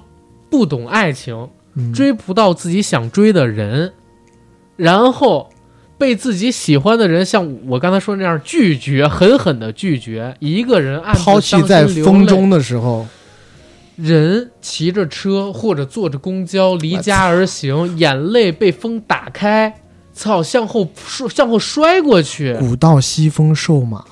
夕阳西下，人在向北行进中。哎，妈的，开着辆八六，真的这一路向北，在我心里几乎是华语这种伤感情歌的巅峰。嗯，我一路向北，离开有你的季节，转身好累，转身好累，心累。当时心累，万般心酸向谁诉？跟我妈诉吗？不可能吧？跟我姐诉吗？有病！我靠你！可以给你姐 诉呀，哎，算了吧，还是跟我姐诉吗？有病！跟谁诉？只能风中让我不断的去哀嚎自己消逝的爱情。你当时有没有一种感觉，就是这个世界所有的苦都由我来背负？没，错，而且没有人理解， 对，对吧？以前小时候特别喜欢这我操种描写这种的歌曲，那个时候会故意有一点点怎么讲呢？坐公交车的时候，就要手摸着自己的后脑勺拄着，强逼着自己嗯，流下眼泪来，看着眼泪从眼角被风吹走。其实一般也你怎吹么不看太着走，你怎么看着你自己的眼泪自己被风吹走啊感觉了？OK，就是自己感觉希望中，而且有的时候要挤出眼泪来。嗯为赋新词强说愁嘛，少年根本不识愁滋味，嗯这是当时大家都会做的一件事，而哎一路向北就特别适合那个时候。你让你说眼泪，我突然想到一个我嗯们同学装逼的例子，什么？他也是哭，你知道吗？也是像你这样失恋了，跟我们一起，哎，讲着讲着，眼泪眼角有一滴晶莹的东西划过，我们说，哎呦，你怎么了？你别哭啊，人家也可能也像你一样，骑着车头也不回的往前冲，一路向北，是是留下一句话：那不是我的眼泪，那是我滴的眼药水好好拉啊！好拉好吗？吧嗯，没干。而且很多人在听这歌的时候都觉得是写爱情，但其实这是写给自己的。就是每当难受的时候，有的时候跟父母吵架，你也可以拿出来听，嗯，对不对？一路向北，后视镜里的世界越来越远的道别，你不想看见他们，就让他慢慢消逝在你的眼视之中。然后我转身向背，侧脸还是挺帅的，听见他们的眼泪跟自己的眼泪，那怎么办呢？就装没听见了，在车窗外面徘徊。有的时候离家出走，就在家门外边徘徊，其实也没走出十五米，嗯，就为了让家人找不到，到底回不回去？回不回去？是像这五斗米折腰呢，还是说追寻自己的梦想往外逃一逃？大多数时间还是选择回去。这歌儿就是写给每一个少年人心酸时的歌儿，在我看来，就绝对封顶的一个作品。然后《头文字 D》这个电影遇到这个歌儿，简直他妈的就是极配。如虎添翼，如果没这歌，可能头文字 D 也没那么高的票房，也说不准，对吧？这歌当年太火了，我操！犹记得当年头文字 D 上了，满大街全飘的是一路向北，哒哒哒哒哒哒哒哒，就这个前奏嗯嗯嗯是这个前奏的，啊，那你对 OK 好。 吉他嘛，操，那个声音就响起来了。每一个八零九零后心中都有一首，或者都有多首周杰伦。没错，哎，说到这儿，其实，在咱们俩聊的过程当中，虽然这十首歌说完了，咱们俩开场的时候也说，就是杰伦创作力下降这个事儿，我一直在想，怎么样才能帮助杰伦，呃，摆脱或者说跳出创作力下降的这个怪圈儿。你知道我想到一什么方法吗？啊，他去做电影配乐。我真的是谢谢你，嗯，杰伦。以他的地位，他是不可能做这样的事儿的，是但太是大材小用了。我知道，但是你听我讲呀，为什么我说到这个事儿呢？最近一段时间啊，因为那个前段时间罗大佑嗯他不是自己开了一自己演唱会嘛，嗯然后里边放了什么《野百合也有春天》《滚滚红尘》《你的样子》《爱人同志》什么这个那个的歌，嗯他都唱了。然后我呢去看了几个罗大佑的纪录片儿，看了看他出的书，我操，我才发现《你的样子》《滚滚红尘》《爱人同志》居然就是电影的全主都题曲，对他去给电影做的，而且我们特别喜欢的那个黑社会嗯，的主题曲。云公音，云公音，呃，云不公是主题迅曲啊音，是他的那云个云宫迅音是那什么？ 是那个、啊是《西游记》的云宫啊，迅云公音，云嗯云宫公音，音。对， Sorry，呃，我们特别喜欢西那个黑社会的，应该叫主题乐是他做的。嗯，然后我我其实在想是啥呢？就是杰伦当然可以做电影配乐，但是他要跟大师合作呀。你要是说特别一般的电影是触动不到他的，里边儿那个罗大佑原话怎么说的？他跟黄沾亲口说的，他说他觉得做电影配乐，这这是视频节目叫《今夜不设防》，大家可以去听啊。他说做电影配乐，第一跟自己写歌不一样，自己写歌要从头找灵感。电影配乐是有一个东西摆在你面前之后，你跟着这个东西，然后去写符合。如果这个东西本身就是能打动你的，他当时特地提到了《滚滚红尘》，他说《滚滚红尘》那个电影，当时给他看完了之后，虽然还没有音乐，但是片子已经出来了，他立刻没用几天就写出了整首的歌。操！如果给杰伦一个，比如说像《圣诞快乐，劳伦斯先生》，嗯，对吧？这种类型的电影，这种级别的电影，让他去写一写，我觉得也没准能出个大经典。这样的话，其实相比起自己从无到有，他先给了你一个可以驾驭命题可以载体，嗯，给了你一个载体跟基底，让你在这上边去生花儿嘛。我觉得凭他的能力，应该是很好很好的。对你这么一说，确实是，只是说有没有这种电影片方可以请动他，张艺谋啊请对吧他要花多少钱，是这是一个问题。是，或者就像天火一样，搞昆凌过去哎请演，请昆凌天王嫂去演，对哇，那这部电影的艺术成就会不会往下降几个档次？ 我之前也说了，咱们今天因为要录这一期节目，所以我昨天一个晚上都在听杰伦的歌。原因有两点，我想再重拾一下，再把这些杰伦的经典的歌曲再听一遍，因为确实我要，嗯，坦白一下，我很长时间没有听过杰伦的歌了。原因是为啥呢？因为我用的是网易云的 APP，是，网易云上没有杰伦的歌。嗯，再一个呢，就是因为你现在，嗯，我不知道，我我不知道阿甘哈，就反正我的话，因为有正常工作，所以我在工作的时候呢，我我会去尽量去避免听一些有歌词的歌。这样子的话，我一边工作的时候，有的时候啊会干扰我的思绪，当伴所以我奏对我我一般都会听一些纯音乐，是啊，听一些 B 之类的，哪怕它的这个鼓点重一点，我都是觉得 OK，不会干扰我的思绪。是嗯我我真的觉得，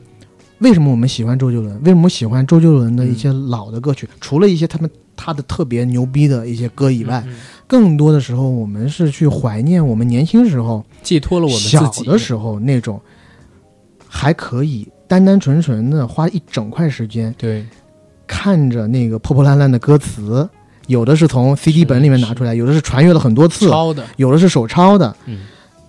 听歌，不干任何事情，就是干这样的事儿，就是听歌，甚至是课堂里不听老师讲话，悄悄的听歌，是但是也是看着歌词。就现在这种事情，对于我们来讲是一件奢侈品。是，而我昨天在听他歌的时候，我发现有一首歌，我昨天听了，我真的有点破防。什么？我我听了以后，我感觉呃又挺心酸的。我我我不夸张的讲，不过阿甘也知道，因为我这个人比较感性，哪一首啊？我听听就有点想要哭的感觉，就是《超人不会飞》。啊，你说是这首？就《超人不会飞》这首这首歌是，嗯，周杰伦跨时代那张专嗯辑一零年，一零年的。我说实在话，他跨时代这张专辑刚出来，我都根本就没想过要去听，越过时代，用手腕的姿态。我很长时间都没有听过他的嗯那张、那张专辑。我是可能隔了一两年，我忽然想，哎，原来周杰伦又发了一张专辑，我又把它下下下到我当时的 MP 三里再听。嗯，然后我这次在听这个呃《超人不会飞》的时候，我就感触就特别深，因为《超人不会飞》整个都是周杰伦的一个自述，三就十一是岁的说时候，就说他自己身上背负的东西太嗯多了，而且对吧跟你现在年纪是一模一样的。可能，但我肯定不如人家成就高，但人、嗯他的歌词里面写的东西就是，你看，我不知道何时变成了社会的榜榜样，嗯被狗仔拍也不能比中指要大气的模样，嗯对吧？我唱的歌词要有点文化，因为随时会被当教材。CNN 采访我的时候，能不能英文好一点再采访？时代杂志封面能不能重拍？他有太多要背负的，然后什么啊，要随时随地注意形象，要控制饮食，不然就跟杜莎《夫人蜡像馆》里的我不太像了，嗯，对吧？如果超人会飞，那就让我在空中停一停歇，再次俯瞰这个世界，会让我是觉得好一些。是拯救地球好累，虽然有些疲惫，但是我还是会。是，就是你想，我们做这个节目，我们咱们两个做这个呃电台，有的时候都要考虑到观众，考虑到听太众，多时候了对吧？听众有很多会给我们一些反馈，不管是好的坏的，我们都要去吸收一下、过滤一下再弄。你人家这么大一个明星，是几亿要人考虑的看着更他，多，你不参加颁奖典礼就是没礼貌，你去参加就是代表你很在乎。得奖时你感动落泪，人家就会觉得你夸张做作；假你别你没表情，别人又会说你太嚣张。如果你天生这个表情，那些人甚至会怪你妈妈，就是其实就是别人会骂你嘛，对吧？是结果最后是别人得奖，你也要给予充分的掌声与微笑。你开的车不能太好，住的楼也不能太高。我到底是一个创作歌手，还是好人好事代表？嗯，后边也念一念，对，专辑一出就必须是冠军，拍了电影就必须要大卖。只能说，当超人真的好难，就是想停一停，在这时候，就是，哎，我我都很难想象，像他们这么、有这种影响力的人，活着有多累，有多少要考虑的东西。是，而且这个歌呢，你可以理解为他的一个自述，但是我们换过去看，就是同样的年纪，人到了三十岁的时候，你背负的东西，杰伦有自己要背负的，每一个人到了三十岁也有自己要背负的。你说家庭也好，工作也好，责任也好，尤其你比如说，呃，这么说可能会被人说咱们有点嚣张，但是其实也有社会责任在。嗯，对不对？大家没发现吗？就比如说我们自己，连《人不猥琐》系列都有好几个月没做了，是这为什么不做呢？没有好选题吗？其实也有好选题，不敢做呀，嗯，对吧？出来之后，各种什么社会导向的问题，然后多少平台盯着你呢，对吧？现在某些平台上面，我们只剩三十多期节目了，我们说什么了？嗯，对不对？就是承担的东西，我们知道是一定要承担的。然后有的时候特别想回到童年，回到小的时候。杰伦有一首歌叫《时光机》，嗯，我们也想回到那个无忧无虑的时候。所以为什么大家现在杰伦只要一出现任何动作都是力挺，因为它代表的是我们那段无忧无虑的时光。没错，我们听他的歌，其实是在回忆自己的过去，他已经跟我们的过去的自己、过去的时光深度绑定了，成了一个载体上的东西。是，嗯，而且从反方向来思考的话，就是其实他现在每出一首新歌，每出一张专辑，都是很有勇气的一件事情。是，因为他知道他做的再好，可能都会有成千上万的人去挑他的毛病，对吧？是所以，哎，反正到节目的最后，我觉得这也差不多算到节目的最后最了吧。后了，我觉得也是，嗯、感恩周杰伦吧，陪伴我们这么久，而嗯是且的也希望他可以一直一直的出歌。而且这个感恩非常的真挚，是在哪儿？我相信没没有几个听咱节目的人会觉得咱不喜欢周杰伦，嗯，对吧？在过往的节目里边，咱们提过多少次？我觉得咱们节目啊，有几个所有人只要听过一期就知道咱们不会黑的，永远不会黑的人， 成龙、成 嗯龙，成陶喆龙大哥嗯是， 然后杰伦这几个，操、哎呀，希望他们能过得好，希望他们幸福。然后我更希望的是啥？其实我挺害怕杰伦有一天摔下来，就是不在这个咖位上，不在这个神坛上了。是，所以我开始的时候我说，他以后如果没有准备的真的非常好，不要再出专辑，就出一出单曲就挺好。我明白你的意思，嗯你是看了某位天王巨星现在的嘖境遇以后，是你会有一些联想，就是我最爱的大哥嘛，对吧？就是那条真龙，对呀、嗯就是说，我觉得星爷特别好，我可以做幕后工作，但是我永远不会再来台前了，嗯，因为只要我不到台前来，我永远都是那个星矢。都是那个最好的星爷，对，嗯我在幕后，不管片子拍成什么样，都可以说我没有演，所以我的风格，呃当然这只是我们一种说法，我们嗯嗯我的风格没有人能驾驭，对，配合不好，但是你也要理解，十几亿中国人，起码有十个亿都希望星爷可以再出来演。对，但是他应该不会再会演了。嗯，如果他足够聪明的话，他也不会那啥。他前段时间只和陈思诚演了一个双簧。是是，这么多年他只在《西游伏妖篇》的结尾出了做了个彩蛋，嗯，别的啥也没有。然后我就想说，杰伦之后也要保护好自己，对吧？嗯，陪伴我们童年成长的几个男歌手，只剩下最顶的那个只剩下杰伦了，对对吧？是林俊杰当年没有那么顶的，林俊杰真的是真没我有我觉得一零年代之后是林俊杰最红的时候，对对对，因为他前头都是被，啊王力我都不说宏陶喆了，陶喆什么的可王力宏、嗯一直是压着他的。潘玮柏当年都压林俊杰，嗯，对吧？潘玮柏最火的时候是有人拿他当周杰伦的竞争对手的，嘻哈小天王当时都喊出来了，嗯对吧？Just tell me 为什么？哎我操， 磕了哈磕，但是嗯，总之聊这期节目吧，确实蛮走心的，嗯嗯。好，走完心了。节目的最后，我们要走做走点什肾么？啊，不是不是走肾呢、啊我们要啊抽奖呀，抽奖啊，对对啊抽奖中是奖的观众可以拿到白客跟马思纯的签名照的，对吧？但是在我们抽奖之前，广告先，对吧？嗯，我们这期节目有一个金主爸爸，金主爸爸就是西打酒品牌嘻哈豹，对吧？嘻哈豹西打酒侯爷。好喝，我跟 AD 呢，其实也是之前都已经拿到了试用的产品，人家挺大方的，每人给了二十四瓶，整整一大箱。如果有听我们《双向巅峰》那期节目，就知道我们跟那个好朋友啊，跟他们公司要了点酒，当时去做品尝，味道是不错的。然后现在他和我们有一个专属的合作，只要到淘宝平台搜索“嘻哈豹西打酒”，嘻哈豹 hiphop 那个嘻哈，豹是豹子的豹，西打酒，西方的西，打手的打，嘻哈豹西打酒，搜索他们的官方旗舰店，进入后直接在后台回复“硬核电台”就能领取到专属的优惠券，打折力度很强哦。如果近期有半拍儿、有聚友，或者说晚上有小酌两杯意向的朋友，可以通过我们这个优惠券，哎，去购买一些嘻哈豹的西打酒，绝对侯爷。行，广告已经做完了，咱们该抽奖了吧？抽奖。但是我们上次抽奖其实给了个小规则，嗯是让他们在我们那期节目底下评论下方写 freestyle 歌词。是我其实已经看中了一个哥们儿了，他写的特别好，我还给他回复了，我、嗯我说他是真的有点东西，而且他还不止写了一段嗯。哎，但是我看他的名字好像是个姐们儿，而且用的粉红色的头像嗯啊，叫米娅下划线九七，嗯，他写了，而且还写了好几段，确实有点有点东西啊。那、我来 free 一下，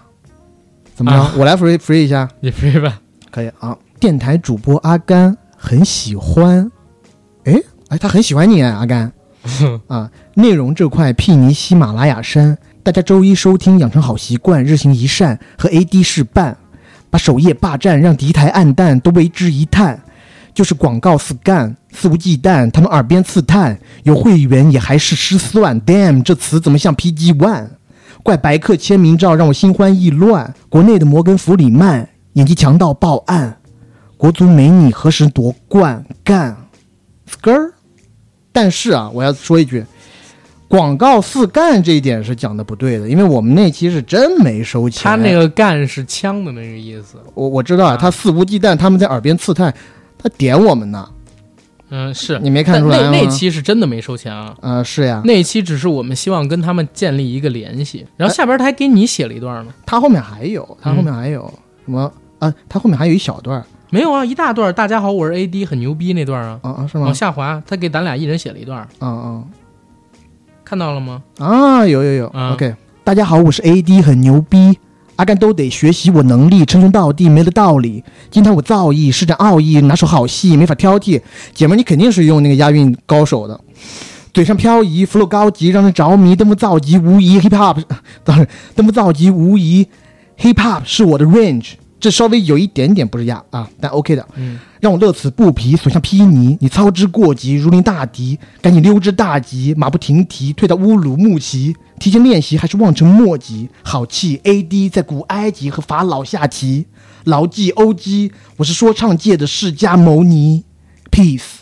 写的是非常好，但是姐妹儿，你告诉我，你有没有用那个押韵助手？就是那些网站啊，弄这些二丫三丫的东西，不知道。不过他要的应该是白客的签名照，白客的签名照给了他搞赐给了他搞一张，给了搞一给张了给了，对对。嗯然后呃，私信我，好，然后 AD 选了 Mia，然后我自己再选一个，我来挑几个，你选一个吧。好可以嗯，因为都写的比较短，除了 Mia 之外，啊，用我的专业鉴赏能力，对，又又又又，有一位主播叫阿甘，用语言把耳朵掀翻。他的搭档叫 AD 钙奶，名字可爱，但态度很拽。Peace。这是这么短这是大大卷儿的。 ，OK，然后还有一个呢，实力捧哏帅阿甘，硬核逗哏酷 AD，给力回忆摩登热点二咖领军，追随潮流引领时尚，牛叉干胸国际 AD DJ 干滴，玩着音频这个这个就算了，这个不押，完不全押韵，押好吧？啊，嗯还有就是又又又又阿甘 AD，每次听阿甘的电台我都特别开心，没想到 AD 钙奶不仅酸甜，还能这么 happy，也不押韵啊，这 对，这不押韵了，这是什么？然后，哟，这里是阿甘，把其他电台的直播机翻，票子和名誉我都不稀罕，看不惯我的，欢迎来丢我鸡蛋。还有一个，这个算是比较押韵的。有 AD 的节目很搞笑，但阿甘更像你是不是故意找这个来弄我的 啊？但阿甘更像个土老帽儿。硬核班长越来越好，不只是一句口号，两个人的妙语连珠才是节目收视保障。口号跟保障，这里是哒哒哒哒，大部分电台主播做。让让我得罪人是吧？ 大多数运用的只是噱头，阿甘和 AD 独占鳌头，这个得罪人啊！我念你这个东西， 得罪人，得罪人，你这个东西得罪人，你这大家给我们给我们搞屁，不是给我们搞 beef，我靠！哎呀，对呀，早知道这个，哎，这个这个有点意思。有一个幺八七五幺幺二 PNFH 的说：“小阿甘，你别急躁，AD 钙奶丢掉去找女友抱抱，唱一句 Iggy w a l g i g i 生命一样很美妙。”怎么好像除了 Mia 的那个都，要不然两张都给他吧？这两张照都给片，一 Mia 张马思了纯，一张那个呃白客的。这么长的唱段很很艰难的，我觉得好不容易。那米娅，反正你如果在听这期节目的话，就请私信联系我，我的微信号是 J A C K I E L Y G T，和我沟通你的地址以及联系方式，我会在第一时间把奖品快递给你。想加群的朋友也是加刚刚的那个账号。如果想更多了解节目资讯，欢迎在微博平台搜索“硬核班长与 AD 钙奶爱喝奶”，关注我与 AD 的官方微博。同时，